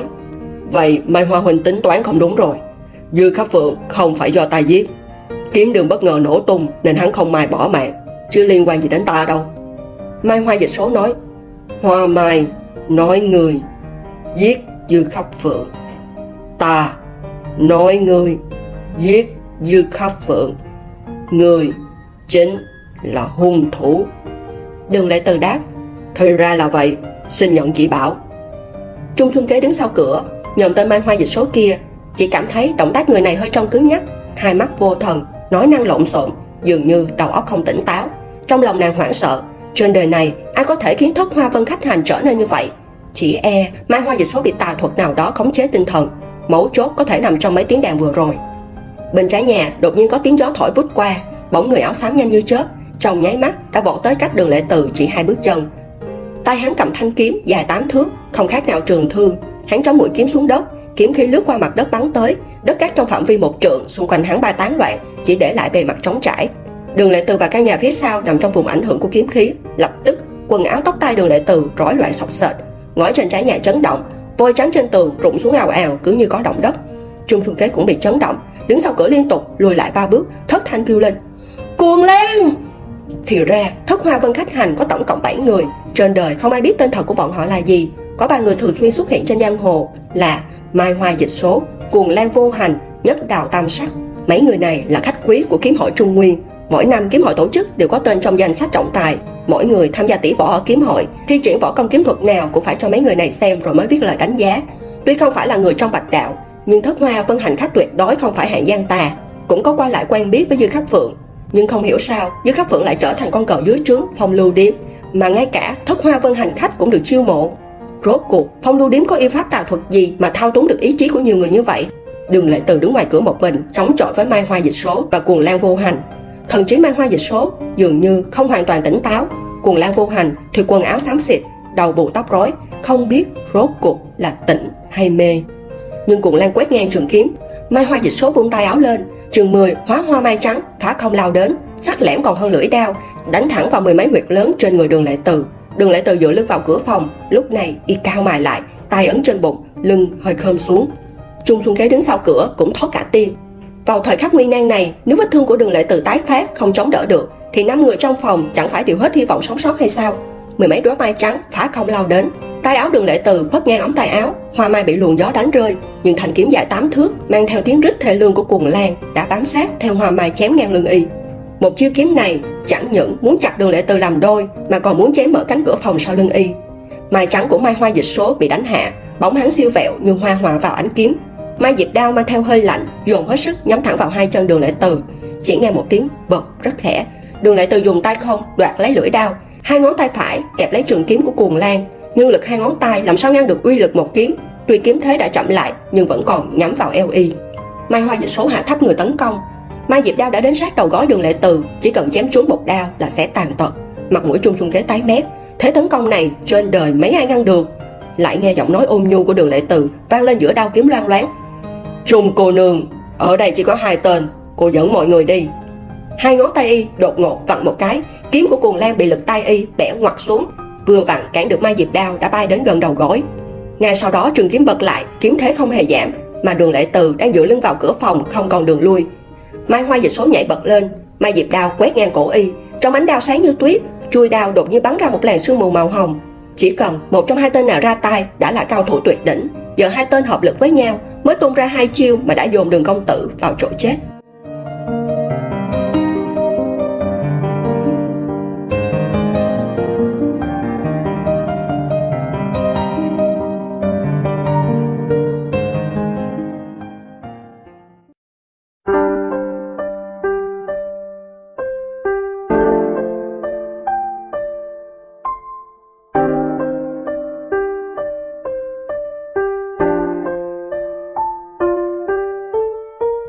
Thực sự không biết. Liều lĩnh dùng đến công lực thật, rốt cuộc có thể chống được mấy chiều. Đường lệ tư thì thầm mai diệp đao lại bay tới, nhắm thẳng vào cổ y. Tay phải y siết thành nắm đấm, giơ lên chặn nghe một tiếng khen giòn giả vang lên mai diệp đao chém vào vòng bạc, tẩy cốt, cắm sâu gần nửa phân đường lệ tư vẫn đưa cổ tay lên gắn gượng chống đỡ. Mai hoa dịch số dồn sức chém xuống, hai bên giằng co. Lại thêm trường kiếm của cuồng lan bám sát ngay sau, lưỡi kiếm đã chạm vào áo đường lệ từ tai nghe được tiếng vả rách tay trái đường Lễ từ lấy từ trong ngực một vật, chặn trường kiếm của cuồng lan lại. Vật kia lướt qua không khí, phát ra một tiếng rít sắc lẻm, là nửa cây sáo nhỏ bằng đồng. Ba người ra chiêu cùng lúc, đường lệ từ tay phải ngăn đao, tay trái chặn kiếm, toàn thân đầy sơ hở. Nhưng mai hoa dịch số và cuồng lan vô hành dường như cảm nhận được một luồng nội lực cháy rừng rực như lửa chảy ngược vào từ vòng bạc và sáo đồng vào kinh mạch mình, phải vận khí chống đỡ. Ba người trở thành thế nội lực nói liền dằn co lẫn nhau. Tuy đường lệ từ không có cái tay thứ ba để ngăn đòn tấn công nhưng mai hoa dịch số và cuồng la vô hành cũng không tài nào phân tâm để tung chiêu thêm nữa. Gió cát trên đất đã ngừng lại, hoa mai cũng đã bay đi hết. Nơi đây vốn thanh nhã thoát tục, sau hai chiêu này thì dường như chỉ còn lại một đống đổ nát. Y cố giữ chân hai tên này, mục đích là để tạo cơ hội cho nàng đưa người chạy trốn. Chung Phương Kế nhanh chóng cân nhắc dẫn người đi hay là ở lại. Một mình đường lệ từ đấu với hai tên Mai Hoa, Cuồng Lan thì trì hoãn được bao lâu? Nàng giải huyệt đạo trên người thượng sư Phổ Châu, khẽ hỏi. Đại sư, tính sao bây giờ? Thượng sư Phổ Châu phớt tay áo, huyệt đạo của tất cả mọi người trong phòng đều được giải, máu tươi trào ra khóe miệng, hắn lạnh lùng đáp. Mấy người các người đi trước, Trung Phương Kế vội kêu lên. Đại sư, chân lực của người còn chưa hồi phục, sao có thể động thủ? Nếu đi thì cùng đi, nếu ở thì cùng ở. Cổ cây đàm nhắm mắt điều tức, muốn nhanh chóng khôi phục phần nào công lực. Ý là kiên quyết không rời khỏi đây. Trị Vân mặt mũi hầm hầm tức giận. Ban nãy đường lại từ dở trò đánh hắn bất tỉnh, hắn còn chưa nguôi giận thì làm sao mà đi được. Thẩm Lăng Hồn điều tức một phần cơ thể rồi dừng lại, hờ hững nói: "Nếu các người không đi, thì ta và Trung Công Nương sẽ đưa Tiêu Kỳ Lan đi trước. Ở đây không thích hợp dưỡng thương." Hắn không nói là đi đâu, bế sóc Tiêu Kỳ Lan lên. "Ta sẽ tìm cách liên lạc với các người sau, đi đây." Bóng người nhoáng một cái đã biến mất, Trung Xuân Kế dậm chân nghĩ thầm, sao người này lại tự ý quyết định như vậy, đành bế phụng phụng bám theo sau. Mấy người cổ khê đàm và trì vân tuy võ công không phải kiệt xuất trong thiên hạ nhưng cũng rất ít khi gặp phải ám toán đặc biệt là với trì vân đây càng là chuyện nhục nhã vô cùng thở hắt ra một hơi. Mấy người mở cửa ra thì thấy ba người bên ngoài đang ở vào thế giằng co. Đỉnh đầu mai hoa dịch số và cuồng lao vô hành đã bốc ra khói trắng. Đường lệ từ một mình đối đầu hai đại cao thủ, mặt mũi cũng đỏ ửng lên. Sương mù màu hồng nơi cán đao của mai hoa dịch số vẫn không ngừng tản ra. Không thơm, không độc, không biết là thứ gì. Mấy người vừa mở cửa ra, ngửi được thứ này lập tức cảm thấy ngột ngạt. Không hẹ mà cùng nín thở, rồi quay đầu sang hướng gió để hít một hơi. Đi đi!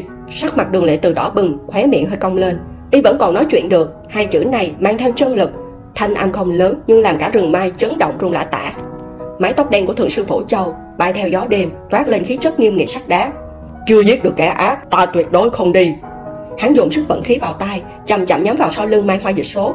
Vị hòa thượng này, đúng là chẳng cần biết có quan minh chính đại hay không, chỉ muốn một trượng giết chết kẻ địch. Vòng bạc trên tay đường lễ từ khẽ trượt. Mai diệp đao bỗng tiến thêm ba tấc, kề sát vào cạnh cổ y mũi dao chọc vào cổ, chảy ra một giọt máu tươi. Đi đi! Trưởng trên tay thượng sư phổ cho khựng lại, cổ khi đàm tái mặt kêu lên, đường huynh! Tại sao thà chết không muốn người khác giúp? Tại sao khăng khăng bắt mọi người chạy đi? Vừa thấy trì vân nhìn sang đường Lệ từ liếc mắt rồi nháy một cái. Trì vân nghiến răng nghiến lợi, lầm bầm chửi mấy câu. Bất ngờ ra tay điểm huyệt đạo trên người thượng sư phổ châu và cổ khê đàm, ta đi! Đường Lệ từ mỉm cười, không tiện Trì Vân kẹp nách hai người giận dữ nói, Ngươi mà chết là không xong với lão tử đâu đấy. Hắn quay về hướng thảm lăng hồn Vừa rời khỏi mà lao vút đi. Rừng mai lại rơi vào yên lặng một lần nữa. Không lâu sau đó xa xa vang lên tiếng đàn Nghe như nước thủy triều rút đi Dường như còn xa xôi hơn với mấy tiếng đàn ban nãy. Mai hoa dịch số và cuồng lan vô hành bất ngờ thu đao thu kiếm lướt về hướng mình xuất hiện ban đầu. Đường lệ từ thu thế lại đứng yên. Đứng nơi đầu gió hít một hơi sâu. Sau khi khí tức lưu chuyển thì phun ra một ngụm khí già màu hồng. Chắp tay đứng trước gió. Đứng một lúc, y đỡ lấy một cánh mai bay loạn trong gió, đặt lên chóp bụi khẽ ngửi. Hồng cô nương, thuật dẫn huyền nhiếp mệnh tuy thần kỳ, nhưng không phải là vô phương hóa giải. Liên hoàn tam cục của cô tuy hỏng rồi, nhưng vẫn tính là xuất sắc đấy. Trong rừng mai truyền đến một tiếng than thở. Mưu sự tại nhân, thành sự tại thiên. Hôm nay thất bại, làm sao người biết mai này ra sao? Thanh âm u oán tao nhã này chính là giọng hồng cô nương. đừng lại tự gạt đi cánh hoa mai trên tay, xoay người nhẹ nhàng nói. Cô nương có biết, ngày hôm nay ta có thể lấy mạng cô mấy lần rồi không? Giọng nữ trong rừng mai văng vẳng đáp lại. Ba lần, khi ngươi bước vào lầu gác, khi ta vừa gãi tiếng đàn đầu tiên, và cả lúc này. Nàng thông thả nói, nhưng lần đầu tiên ngươi không giết ta là gì? Ngươi muốn biết tung tích viên thuốc lần thứ hai không giết ta là gì mai hoa dịch số và cuồng lan vô hành đang trắng trước mặt mà trì vân đột ngột lao tới. Ngươi cân nhắc, nếu xông qua hai người ngán đường để giết ta thì không thể bảo vệ trì vân. Còn lần này, vì ngươi không muốn mà thôi, ta nói có đúng không? Đường lại từ mỉm cười dịu dàng. Ừ tao rất thích tài đánh đàn của cô nương. Hồng cô nương khe khẽ thở dài. Nhưng hôm nay, ta không hiểu vì sao mình thua. Ta đã hạ độc phần thiên diễm lên kiếm của dư khắc phượng. Ta tin hắn nhất định có thể đả thương vài người trong số các ngươi chỉ cần có người ra tay trị thương thì nhất định sẽ trúng độc. Mà hoa vô ngôn bị ngươi giết chết người nhất định có thuốc giải của phần thiên diễm, có giải dược trong tay. Người của các ngươi dù bị thương nặng cũng không chết. Quả nhiên, các ngươi chữa thương ở đây. Thế là ta phái mai hoa dịch số và cuồng lan vô hành đi. Vốn tưởng rằng các ngươi sẽ cùng xông lên, dùng thân thể trọng thương để cứu viện lẫn nhau. Thế thì khi dẫn huyền thủy trên mai diệp đao tản ra, tất cả các ngươi nhất định sẽ biến thành nô lệ dưới đèn của ta nhưng cớ sao ngươi lại ra sức cản trở mọi người lao vào cứu trợ, khiến ta thất bại trong gan tấc? Đường lệ từ thông thả đi về phía rừng mai, gạt những cành khô trong rừng ra, thấy trong rừng có một cô gái áo trắng đang ngồi đánh đàn. Dùng dây đàn cung trầm để đánh ra âm thanh truyền đi xa. Cô nương chỉ cần gãy một tiếng đàn, ta đã biết cô nương ở trong rừng mai rồi. Người xinh đẹp lại toan tính như hồng cô nương sẽ không vô cớ bước vào nơi nguy hiểm. Nếu đã bước vào ác phải có mưu đồ phải hai tên mai hoa dịch số cùng lan vô hành ra mặt động thủ, chứng tỏ cô nương không có ý định giết người. Nếu không, phe ta đang ở thế bất lợi. Chỉ cần dốc hết cao thủ của phong lưu đếm ra, thì hôm nay chắc chắn máu chảy thành sông. Y mỉm cười nhìn hồng cô nương. Nếu không lấy mạng, tức là cần người, lại xem tình trạng của mai hoa dịch số và cuồng lan vô hành, ta làm sao có thể không rõ hồng cô nương muốn gì? Cô gái áo trắng gãi một dây đàn. Nhưng sao ngươi lại biết thuật dẫn huyền nhiếp mệnh?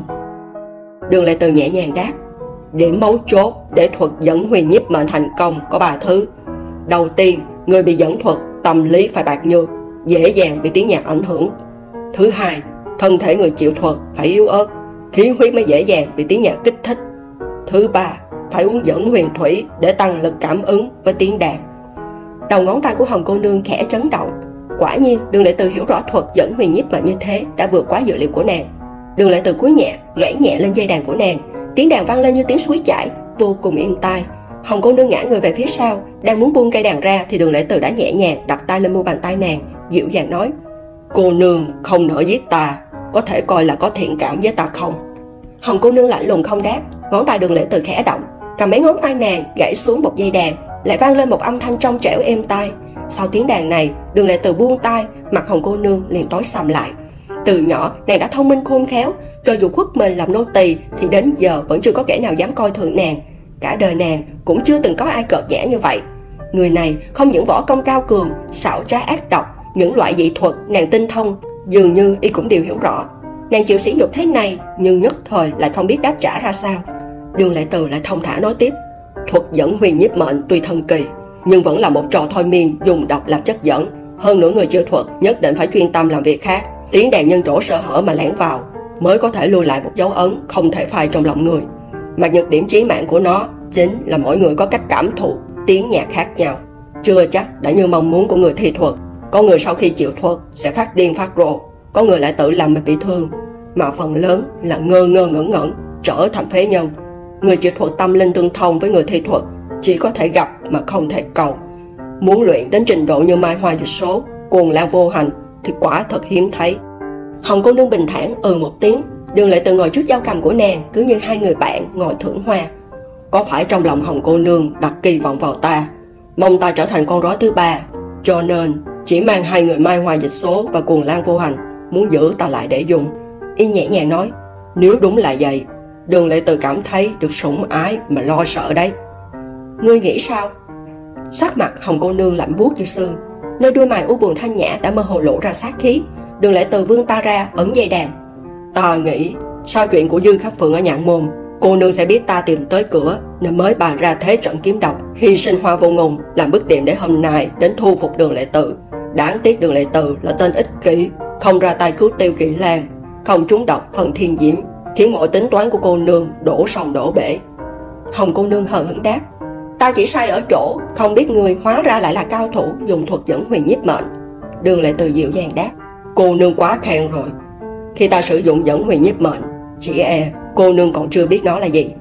Sắc mặt hồng cô nương lộ vẻ giận dữ, rồi ngay lập tức bình tĩnh trở lại, hờ hững nói, hôm nay ta chưa dốc hết cao thủ ra đuổi cùng giết tận các ngươi, đã là tha cho các ngươi một con đường sống. Đường công tử tuy không biết ơn thì cũng không nên sỉ nhục ta như vậy. Ngón tay đường lệ từ gãy một cái tiếng đàn lại vang lên, khóe môi y thấp thoáng nét cười, như có, như không. Cô nương, muốn ta biết ơn thế nào, thì ta biết ơn thế ấy, có được không? Ngươi! Hồng cô nương giận dữ đến biến sắc. Vô sĩ! Ngón tay đường lệ từ gãy một cái nữa, lại một tiếng đàn vang lên. Đột nhiên, tim nàng đập mạnh, máu nóng dâng lên.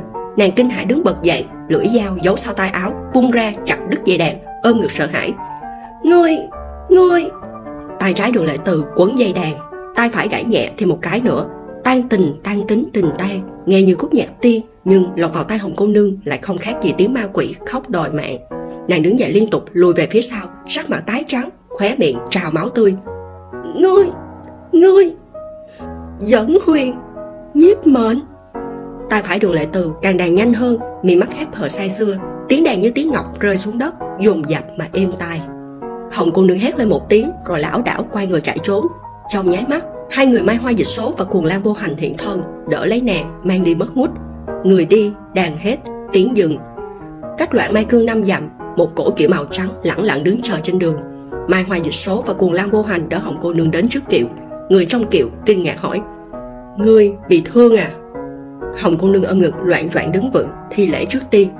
Đường lễ từ xảo trá quỷ quyệt vô cùng, không dễ dàng lao vào nguy hiểm thông trúng độc phần thiên diễm những người khác lại không giao chiến với mai hoa dịch số.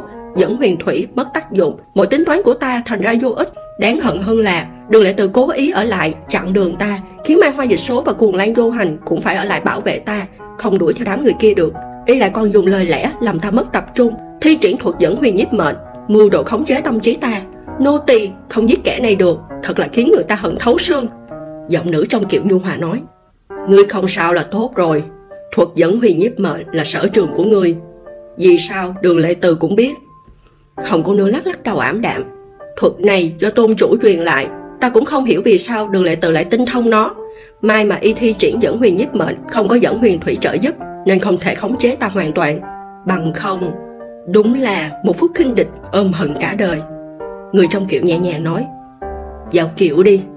Về vô cầm điện rồi nói, hồng cô nương lão đảo bước vào trong kiệu mai hoa dịch số và cuồng lao vô hành hộ vệ hai bên. Cổ kiếm màu trắng được nhẹ nhàng nâng lên rồi đi về phương xa. Bên trong rừng mai, đường lệ từ ngồi xếp bằng trên nền đất. Dùng sức một người, địch lại mai hoa dịch số và cuồng lan vô hành. Ở vào thế bại mà vẫn có thể xoay chuyển thành thắng. Trong rừng bỗng có người lên tiếng. Chủ nhân vạn khiếu trai quả nhiên xuất chúng, nhưng đã chiến đấu cả ngày. Đường công tử dù có bỏ công tài trí tuyệt luân, thì lúc này đây cũng là nỏ mạnh hết đà đường lệ thường nhắm mắt ngồi vẻ đau đớn nhẫn nại giữa hai chân mày ngày càng hiện rõ. Y đưa tay lên ấn bụng mồ hôi lạnh rịn ra trên trán. Các hạ đứng ngoài quan sát đã lâu ngao cò tranh nhau ngươi ông cũng muốn đắc lợi thì bây giờ bắt đầu được rồi đấy. Một người mặc áo đen đeo kiếm đen bước ra khỏi khu rừng. Gương mặt lạnh băng tuổi chừng 33, 34 ngươi ông đắc lợi thì thành mổ không cần. Chẳng qua ngươi cứu sư đệ ta một mạng. Nếu vừa rồi ngươi thất thủ thì ta sẽ cứu đường lệ từ mặt mày tái nhợt, khẽ mỉm cười.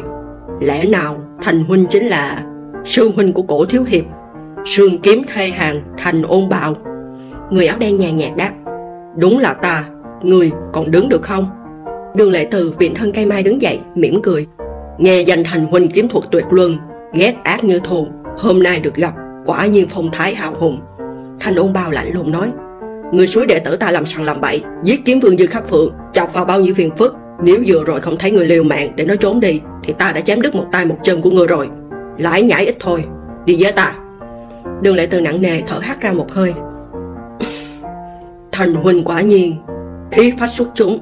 Tay trái y ấn vào bụng đã vò y phục thành nắm vạt áo chỗ bụng không biết từ bao giờ đã thấm một vệt máu lớn. Tách một giọt máu tươi nhỏ ra từ vạt áo, rơi xuống hoa mai rụng trên nền đất. Thành ôn bào ngẩn người, đưa ta ra đỡ y. Ta phải đường lệ từ mò vào trong ngực, lấy ra một bình thuốc màu xám cắn mở nắp bình, nuốt một viên thuốc màu trắng rồi vứt cái bình rỗng đi. Vất tay đẩy hắn ra, mỉm cười nói, đi thôi. Y xoay người đi trước máu vẫn tí tách nhỏ xuống từ vạt áo. Y không để ý, dẫm lên mà đi. Dẫm lên vết máu của chính mình, không chỉ bề ngoài mà sâu trong nội tâm y cũng thật sự không để ý. Hơn nữa thân thể trọng thương cũng không chịu cho người ta đỡ. Lòng dạ ác độc, cốt cách cao ngạo, võ công không tồi, tài trí tuyệt luân, đúng là một nhân vật có thể khiên khê đạm bội phục. Thành ôn bào đi sau lưng đường lệ từ trong đầu lóe lên ý nghĩ giết người. Chính loại người này mới có thể chọc vào tổ ong vò vẽ to nhất thiên hạ. Không chừng sẽ kéo khê đàm vào nguy hiểm, không lường trước được. Người này tuy đứng về phe bạch đạo, nhưng tác phong làm việc rất tà. Nếu một ngày y lầm đường lạc lối, thì nhất định phải giết đi. Từ đoạn mai cương đi về phía đông, khoảng 8 dặm có một ngôi miếu đổ nát. Sao sáng lấp lánh, trăng đêm tĩnh mịch. Bên ngoài ngôi miếu đổ nát là mấy cây đại thụ, cành khô già cỗi cao ngút trời như cánh tay chỉ vào mây. Thẩm Lan Hồn đưa Tiêu Kỳ Lan đến nơi này ẩn nấp.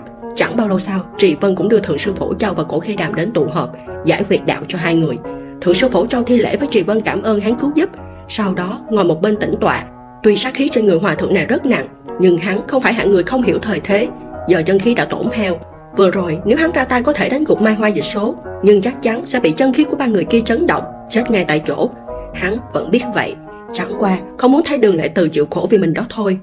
Cổ Khê Đàm lại không bình tĩnh được như Thượng sư Phổ Châu, tận mắt thấy đường lệ từ bây giờ không rõ sống chết ra sao. Hắn làm sao có thể để người ta bị mình liên lụy mà chết? Nên cứ thấp thỏm không yên, muốn quay về cứu người. Chị vân kéo ghế ra ngồi, chặn trước cửa ngôi miếu hoang. Hai tay nắm qua ném lại, thành một thanh trường kiếm.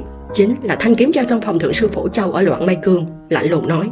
Ai muốn quay lại thì bước qua sát của ta đã. Phụng phụng đang được trung xuân kế ôm trong lòng, dường như bị dọa sợ. Đôi mắt to tròn đang ẩn ẩn nước muốn khóc. Nghe giọng nói hung tận của Trì vân thì lập tức khóc à lên.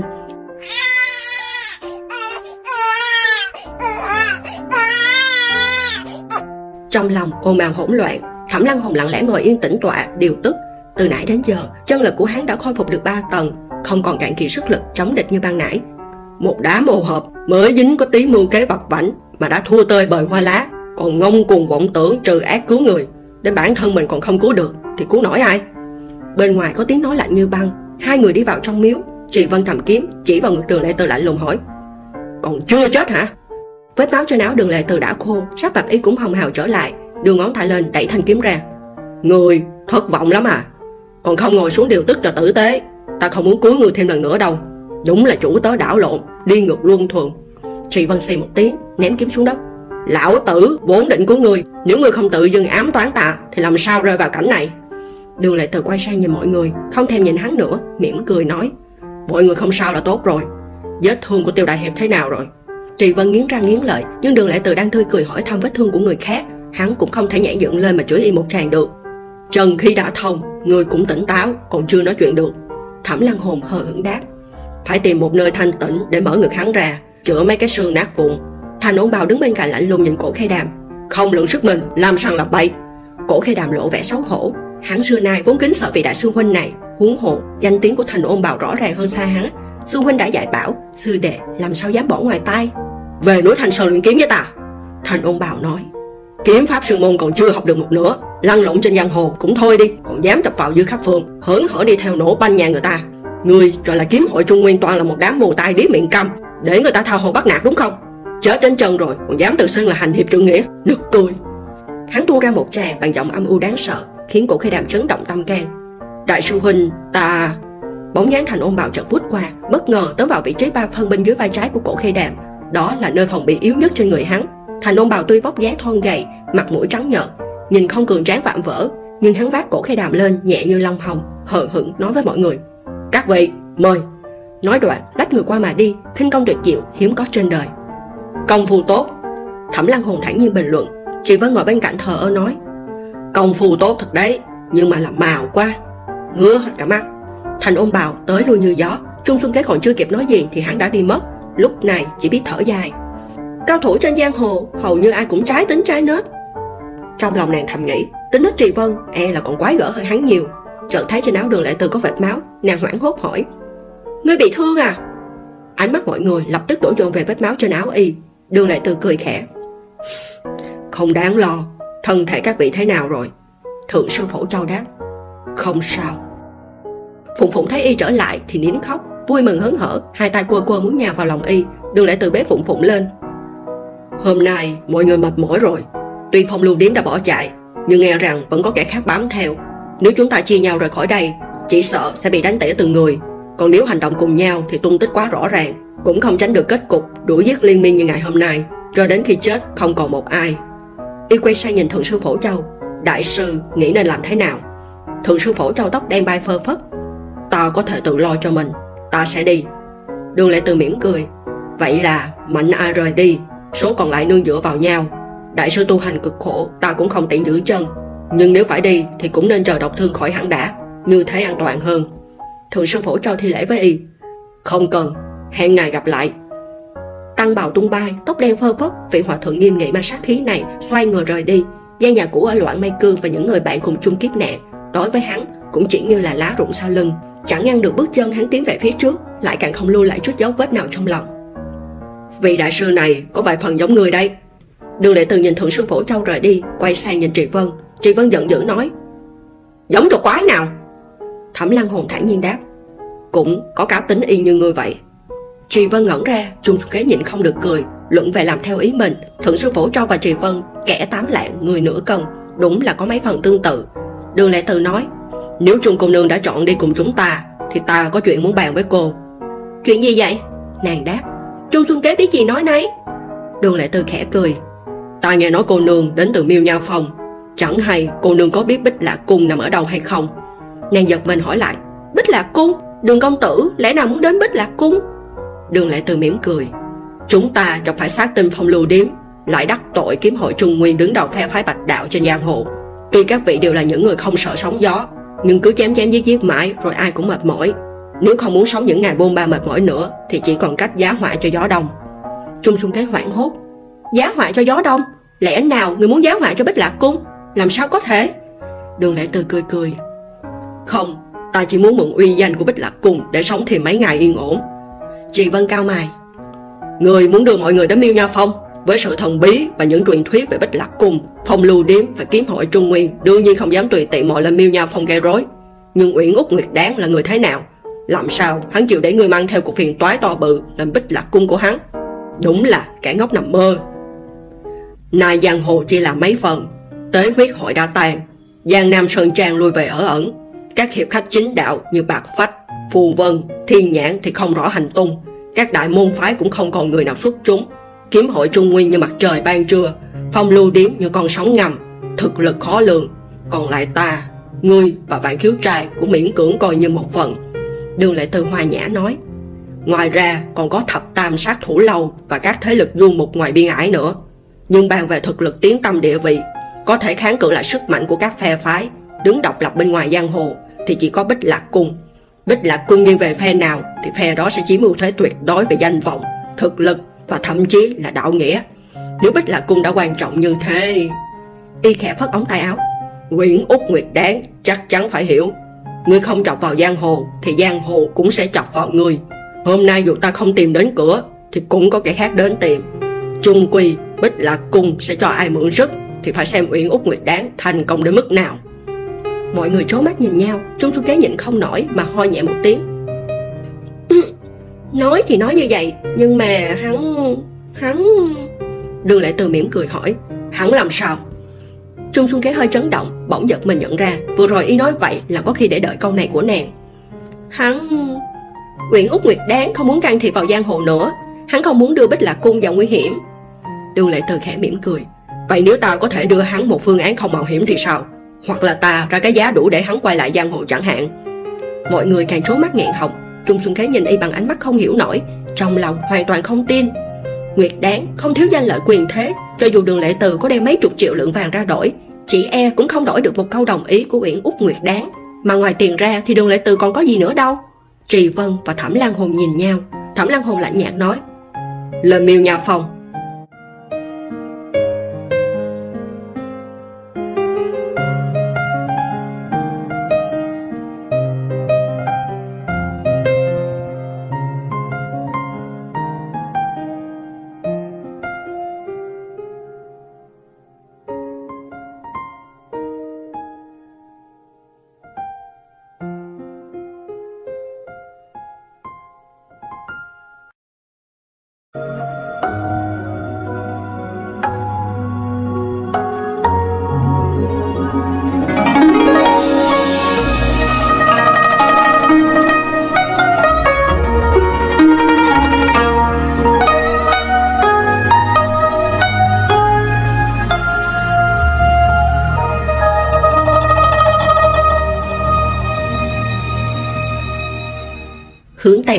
miêu nhà phòng Băng đá phủ đầy núi, tuyết trắng mê man Trời xanh trong vắt, không thấy một gợn mây.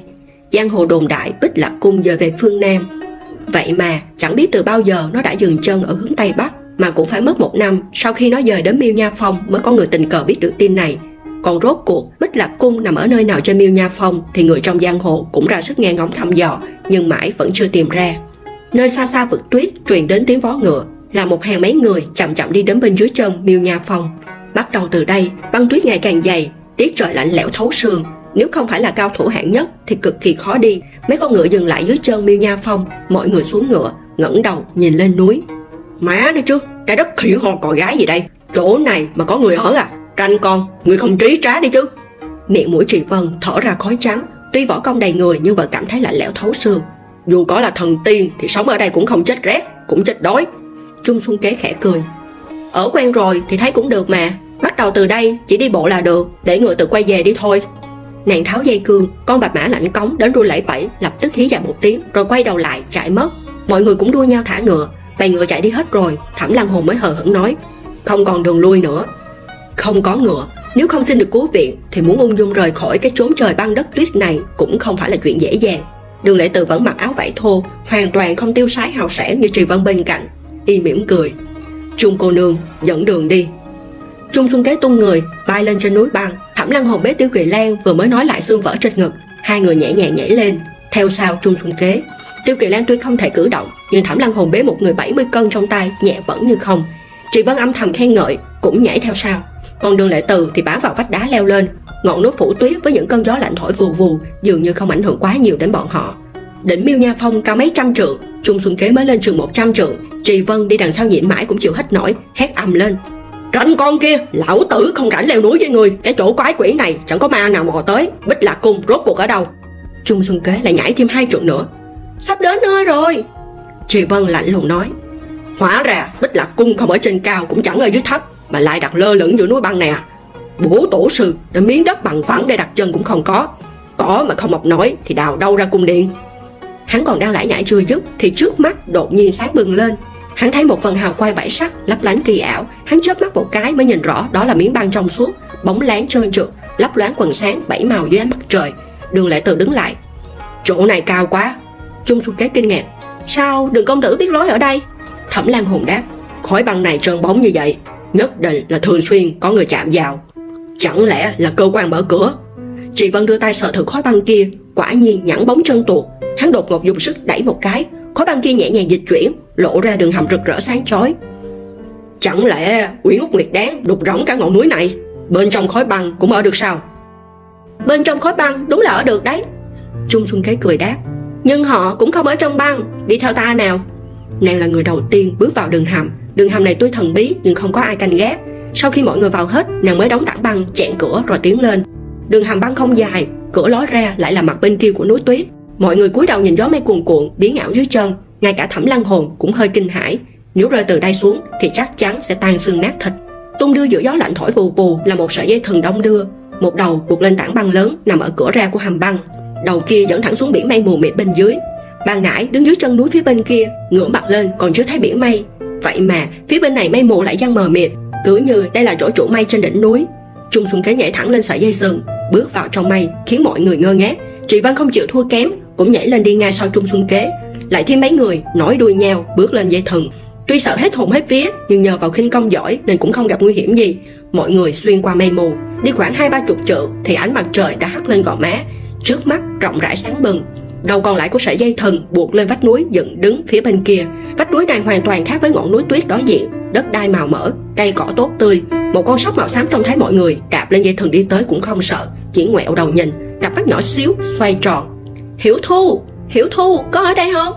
Trung xuân kế bước lên vách núi lớn tiếng gọi. Trong rừng cây xanh biếc một thiếu nữ áo xanh tươi cười trả ra.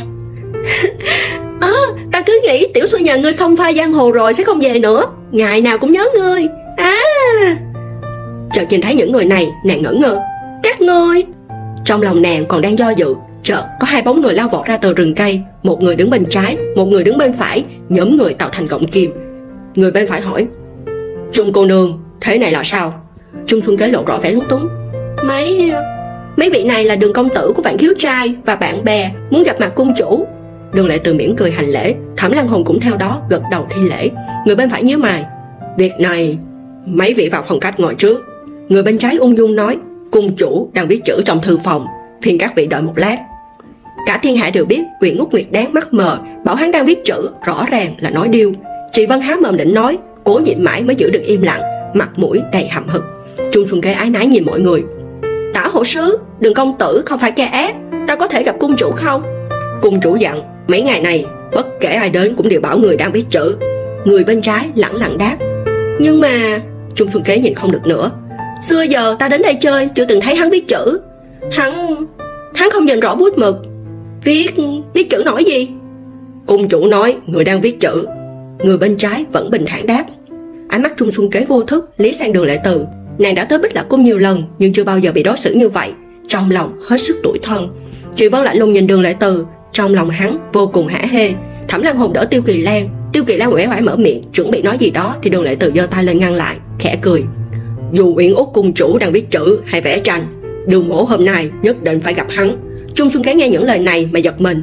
Lẽ nào y muốn xông vào trong đó? Lời vừa nói ra nằm ngoài dự đoán của tả hữu hộ sứ người bên trái nhíu mày. Bích là cung tôn trọng ngươi là khách. Lẽ nào đừng công tử muốn ra tay với chúng ta? Đường lệ tự vung tay. Hai ta đánh cược với nhau. Không biết tả hộ sứ có chịu không? Tả hộ sứ hỏi lại. Gì cơ. Đường lệ tự hòa nhã đáp. Nếu ngươi thắng, ta mất cho ngươi năm ngàn lượng vàng. Ta thắng, thì ngươi làm giúp ta một việc. Tả hộ sứ cao mày. Đánh cược gì? Đường lệ từ tiến lên một bước, người nhẹ như bông, chớp mắt, đã lướt ngay đến trước mặt tả hộ sứ. Mặt hai người lướt sát vào nhau, dường như chỉ cách một hơi thở. Cánh tay phải của y giơ lên, nhẹ nhàng đỡ một trưởng phòng vệ của tả hộ sứ. Ta cược với người uyển ngút nguyệt đáng, nói hắn đang viết chữ. Chẳng qua là muốn phân biệt, rốt cuộc kẻ nào mới thực sự là phiền phức của hắn. Hắn không cần gặp những kẻ biết khó mà lui tả hộ sứ ngửa người, lùi gấp, rút trường kiếm ra, gương mặt vẫn giữ nguyên thần sắc bình thản không loạn kiếm lướt qua như gió, chém thẳng xuống bả vai đường lệ từ. Đường lệ từ đứng yên không nhúc nhích. Ngất hoàng độ nguyệt của trị vân phóng ra và đánh ken vào kiếm. Đường lệ từ nhẹ nhàng nói, ta cược, nếu người chết, hắn nhất định sẽ ra gặp khách. Trung thư kế sợ đến tái mặt. Trị vân tay cầm đao bạc, lạnh lùng nhìn tả hộ sứ người chưa dùng hết sức. Tả hộ sứ yên lặng giây lát rồi thu trường kiếm lại. Xem ra các ngươi chưa đạt được mục đích sẽ không buông xuôi. Nếu muốn giết ta cũng không khó khăn gì. Hắn liếc nhìn trị vân người cũng đâu có dùng hết sức trì vân trợn mắt khinh thường. Người nương tay thì lão tử đương nhiên cũng nương tay nhưng nếu người cứ nương tay kiểu này mãi thì uyển út nguyệt đáng trốn trong thư phòng viết chữ sẽ gặp nguy hiểm. Biết đâu đến một ngày nào đó sẽ có vị khách không nương tay giống lão tử mà lao thẳng vào thư phòng gặp hắn. Tả hộ sứ bình tĩnh rồi cười nhẹ. Cung chủ thật sự đang viết chữ, nhưng hình như người vẫn luôn đợi ai đó, có khi là các ngươi cũng nên. Tả hữu hộ sứ tao nhã thu lại binh khí, tránh đường nhường lối. Trung xuân kế vừa mừng vừa sợ thế này là sao? Tả hộ sứ đáp cung chủ dặn dò, nếu có người lên núi thì bảo là người đang viết chữ. Nếu họ biết khó mà lui thì cứ để cho đi. Ai không đồng ý ngồi đợi thì để cho đợi. Còn nếu khách thật sự có việc quan trọng, không thể ngăn cản thì mời khách đến lan y đình. Lan y đình là thư phòng của bích lạc cung trung Xu kế vui vẻ nhưng vẫn còn hoài nghi. Đường công tử, để ta dẫn đường. Nàng dẫn đầu đoàn người chạy vào rừng cây. Đường lệ từ liếc nhìn tả hộ sứ rồi mỉm cười bước đi. Sau khi đoàn người rời đi tả hộ sứ nhắm mắt đứng yên hữu hộ sứ thản nhiên hỏi, thế nào? Tả hộ sứ đáp, chả thế nào. Hữu hộ sứ lại nói, y có sát khí. Tả hộ sứ im lặng, hữu hộ sứ lại tiếp, nếu ngươi không kịp thu ta lại, thì ngươi có nghĩ y sẽ ra lệnh giết ngươi thật không? Tả hộ sứ vẫn không trả lời, sau một lúc lâu mới thông thả đáp, ta nghĩ là có. Giết một người để xin gặp mặt, đối với y cũng chẳng đáng là gì.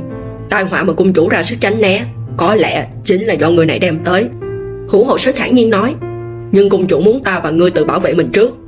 Tả hộ sứ ầm ừ rồi không nói gì thêm. Lan y đình nằm cuối biển mây hạt múa giữa trời, áo lam nhẹ bay. Lan y đình nằm trên ngọn núi mà bích lạc cung tọa lạc. Ngọn núi này nằm giữa băng tuyết và gió lốc, nhưng khí hậu khác hẳn với những nơi còn lại. Nó là một đỉnh núi nằm cao hơn miêu nha phong khoảng trăm trượng, không thể leo từ dưới lên, chỉ có thể qua vào đường hầm băng và sợi dây thần kia. Trên đỉnh núi có một suối nước nóng hình tròn trải quanh năm ấm áp, ẩm ướt, mà dưới đỉnh núi chừng 10 trượng lại là băng tuyết. Tuy là chỗ ấm áp, nhưng trên đỉnh núi vẫn hơi lạnh. Bên ngoài lan y đền mây trắng cho lững lờ, hơi nước mờ mịt lùa vào từ cửa sổ này lại ùa ra bằng cửa sổ kia. Gió bên ngoài thổi không ngớt, mang theo cả băng tuyết từ bầu trời và từ đỉnh núi đóng băng, đối diện thổi tới vù vù. Đây rõ ràng là một nơi không thích hợp làm thư phòng, nhưng lại làm thư phòng. Cuối cùng, đường lệ từ cũng gặp được uyển út nguyệt đáng thiếu niên ôn nhu trong truyền thuyết đánh bại tế huyết hội, dẫn bích lạc cung một lần nữa lui về ở ẩn sao rời thế sự. Uyển út nguyệt đáng cũng nghe thấy có tiếng chân đường lệ từ bước vào. Người này, gần đây nổi tiếng trong võ lâm, là kẻ chủ mưu giết thi đình hạt và dư khắp phượng nổ tung, dư gia kiếm trang, là ác đồ dính líu tới tinh quỷ của tâm hoàng, cũng chính là chủ nhân vạn thiếu trai, nghĩa tử của quốc trượng đương thời. Trung cô nương, ta có chuyện cần nói với đường công tử. Uyển út nguyệt đáng hiển nhiên đã nhận được tin tức từ trong cung, biết người tới là ai trên gương mặt ôn nhu thanh tú của hắn vẫn là nét ấm áp khiến người ta như đắm mình trong gió xuân. Nếp nhăn mờ, nơi khóe mắt vẫn thư thái ung dung khiến cõi lòng người ta cảm thấy dễ chịu. Trung xuân kế đưa mấy người trì vân lui ra, để lại một bên đường lệ tử thiếu niên áo lam đứng sau bàn đọc sách, nằm hơi chết với đường lệ tử gương mặt thanh nhã ung nhu, đôi mắt trắng đen rõ ràng vô cùng đẹp đẽ. Thiếu niên đăm đăm, nhìn khách, mỉm cười, mang lại cho người ta cảm giác đắm mình trong gió xuân. Giống như tà áo màu lam nhạt, tựa khí trời tháng 3 thơm mùi hoa cỏ mà y đang mặc tại hạ là đường lệ từ. Đường lệ từ đứng cạnh cửa, nhìn thẳng vào uyển út nguyệt đáng y cũng mỉm cười. Nếu có người đứng bên cạnh xem, chắc chắn chỉ cảm thấy hai người này cười không khác gì nhau. Nếu không phải uyển út nguyệt đáng vẫn có nét thơ ngây hơn, còn đường lệ từ lại có phần đoan chính hơn, thì trong họ cứ như hai anh em vậy. Nhưng không biết trong mắt hai người, coi đối phương là nhân vật ra sao, là sự tồn tại thế nào. Hai người kia đang nói chuyện gì nhỉ? Trì vân bị trung xuân kế kéo đi khỏi lan y đình đang cười hơ hớ. uyển Úc nguyệt đáng trông như trẻ con Nôn mềm yếu ớt, bụp cho một phát là ngã lăn ra đất. Trung xuân kế tức giận ra mặt. Ngươi mở miệng ra, toàn là nói những câu tệ hại, lời lẽ cay nghiệt tàn nhẫn, có gì hay ho đâu. Trì vân xì một tiếng. Lão tử không chấp người. Tiêu kỳ lan được thẩm lăng hồn từ từ đỏ ra, bất ngờ lên tiếng. Nếu uyển Úc nguyệt đáng đã sớm đoán trước sẽ có người tìm đến cửa, thì trong lan y đình không chừng sẽ đặt mai phục. Thẩm lăng hồn thản nhiên nói, nếu người ngồi trong đình là đường Lễ từ thì có thể đặt mai phục. Còn người ngồi trong đền là nguyễn út nguyệt đáng thì chắc chắn không có mai phục đâu. Tiêu kỳ lan thở dài. Dù không có mai phục thì hắn nhất định cũng đã nghĩ ra lý do từ chối từ lâu rồi. Hồ ly tóc trắng kia, xưa nay đã nhúng tay vào phi vụ làm ăn nào thì chưa bao giờ hỏng việc. Trì vân lạnh lùng nói. Cái giá y đưa ra, chỉ e ngay cả uyển út nguyệt đáng cũng không tưởng tượng nổi. Trung xuân kế giật mình. Ngươi đoán y sẽ nói gì với uyển út nguyệt đáng? Trì vân hờ hững đáp ta đoán, Nguyễn út nguyệt đáng coi trọng cái gì? Y sẽ nói cái đó. Tiêu kỳ lan không nhịn được nữa mà hỏi, Nguyễn út nguyệt đáng coi trọng cái gì? Trung xuân kế ngẩn ngơ quen biết mấy năm nay nguyệt đáng rốt cuộc coi trọng thứ gì? Hắn chắc là coi trọng bích lạc cung. Trì vân nhìn trời, vậy là kèo luôn hồ ly tóc trắng, sẽ nói mấy câu đại loại như, nếu uyển Úc nguyệt đáng muốn đuổi khách, thì y sẽ cho nổ tung bích lạc cung. Thẩm lan hồn hừ một tiếng ăn nói linh tinh Trị vân trợn mắt. Chẳng lẽ người thì biết ý định y làm gì à? Thẩm lăng Hùng ngậm miệng không đáp tiêu kỳ lan ho khụ khụ vài tiếng. Chuyện tinh quỷ của tâm hoàng gây ảnh hưởng lớn. Cho dù ủy gốc nguyệt đáng không muốn bước chân vào giang Hộ, thì chuyện này sớm muộn cũng sẽ dính dáng đến bích lạc cung. Ủy Ngốc nguyệt đáng là người thông minh hắn hiểu điều đó. Trung xuân Kế khẽ thở dài nguyệt đáng ẩn cư lánh đời nhưng vẫn chưa dứt hẳn mối dây liên kết với giang hồ hắn là người an phận nép mình một góc ư. Vì sao cứ khăng khăng khăng khăng chỉ lo dưỡng mình? Sao không xuất lực vì giang hồ giống như đường lệ từ? Sao lại khiến người ta không cảm nhận được chút nhiệt huyết nào vậy? Cạch một tiếng, cửa lan y đình mở ra trước sự bất ngờ của mọi người. Đường lệ từ bước ra, trung xuân kế không ngờ hai người nói chuyện nhanh như thế. Hoảng hốt hỏi, sao rồi? Búi tóc của đường lệ từ bị gió thổi hơi loạn, tà áo bay phất phới, y mỉm cười. Cung chủ uyển úc, hùng tài đại lược, dĩ nhiên là đồng ý cho chúng ta ở lại bích lạc cung, muốn ở bao lâu cũng được trung xuân kế trợn tròn mắt, chị vẫn không nhịn được chửi bậy. Bố khỉ thằng nhóc con, giả vờ giả vịt. Thẩm lan hồng hỏi thêm, còn điều kiện thì sao? Đường lệ từ khẽ cười, cái này thì, Ừm, Hắn viết ba chữ. Ta đồng ý, nói cho hắn tung tích một người. Tiêu Kỳ Lan nhịn không được, vội hỏi, Là ai? Thẩm Lan Hồng hỏi lại, Chữ gì? Đường lệ từ chỉ vào Lan Y Đình, Chữ ở trong đình kia, Chữ của cung chủ Uyển Úc, Đúng là rất đẹp. Mọi người không nén nổi tò mò, Đưa mắt nhìn vào Lan Y Đình Chỉ thấy mấy tờ giấy, tuyên trên bàn bị gió thổi rơi đầy đất. Uyển Úc Nguyệt Đáng đứng bên cạnh mà không định nhặt lên. Chẳng biết là không nhìn thấy hay là không để tâm. Giữa đống giấy tuyên bay soàn soạt Mọi người thấy một tờ giấy bên trên có vết mực còn chưa ráo. Nét bút thanh nhã đoan chính, Viết một chữ, Danh, Một chữ, Lợi, Một chữ, Nghĩa. Đây là ý gì? Danh, Lợi, Nghĩa. Cùng với tung tích của một người mà có thể khiến Uyển Úc Nguyệt Đáng lội vào vũng nước đục này. Cho mượn lực của Bích Lạc Cung cho mấy người họ một chỗ ở an toàn tạm thời sao?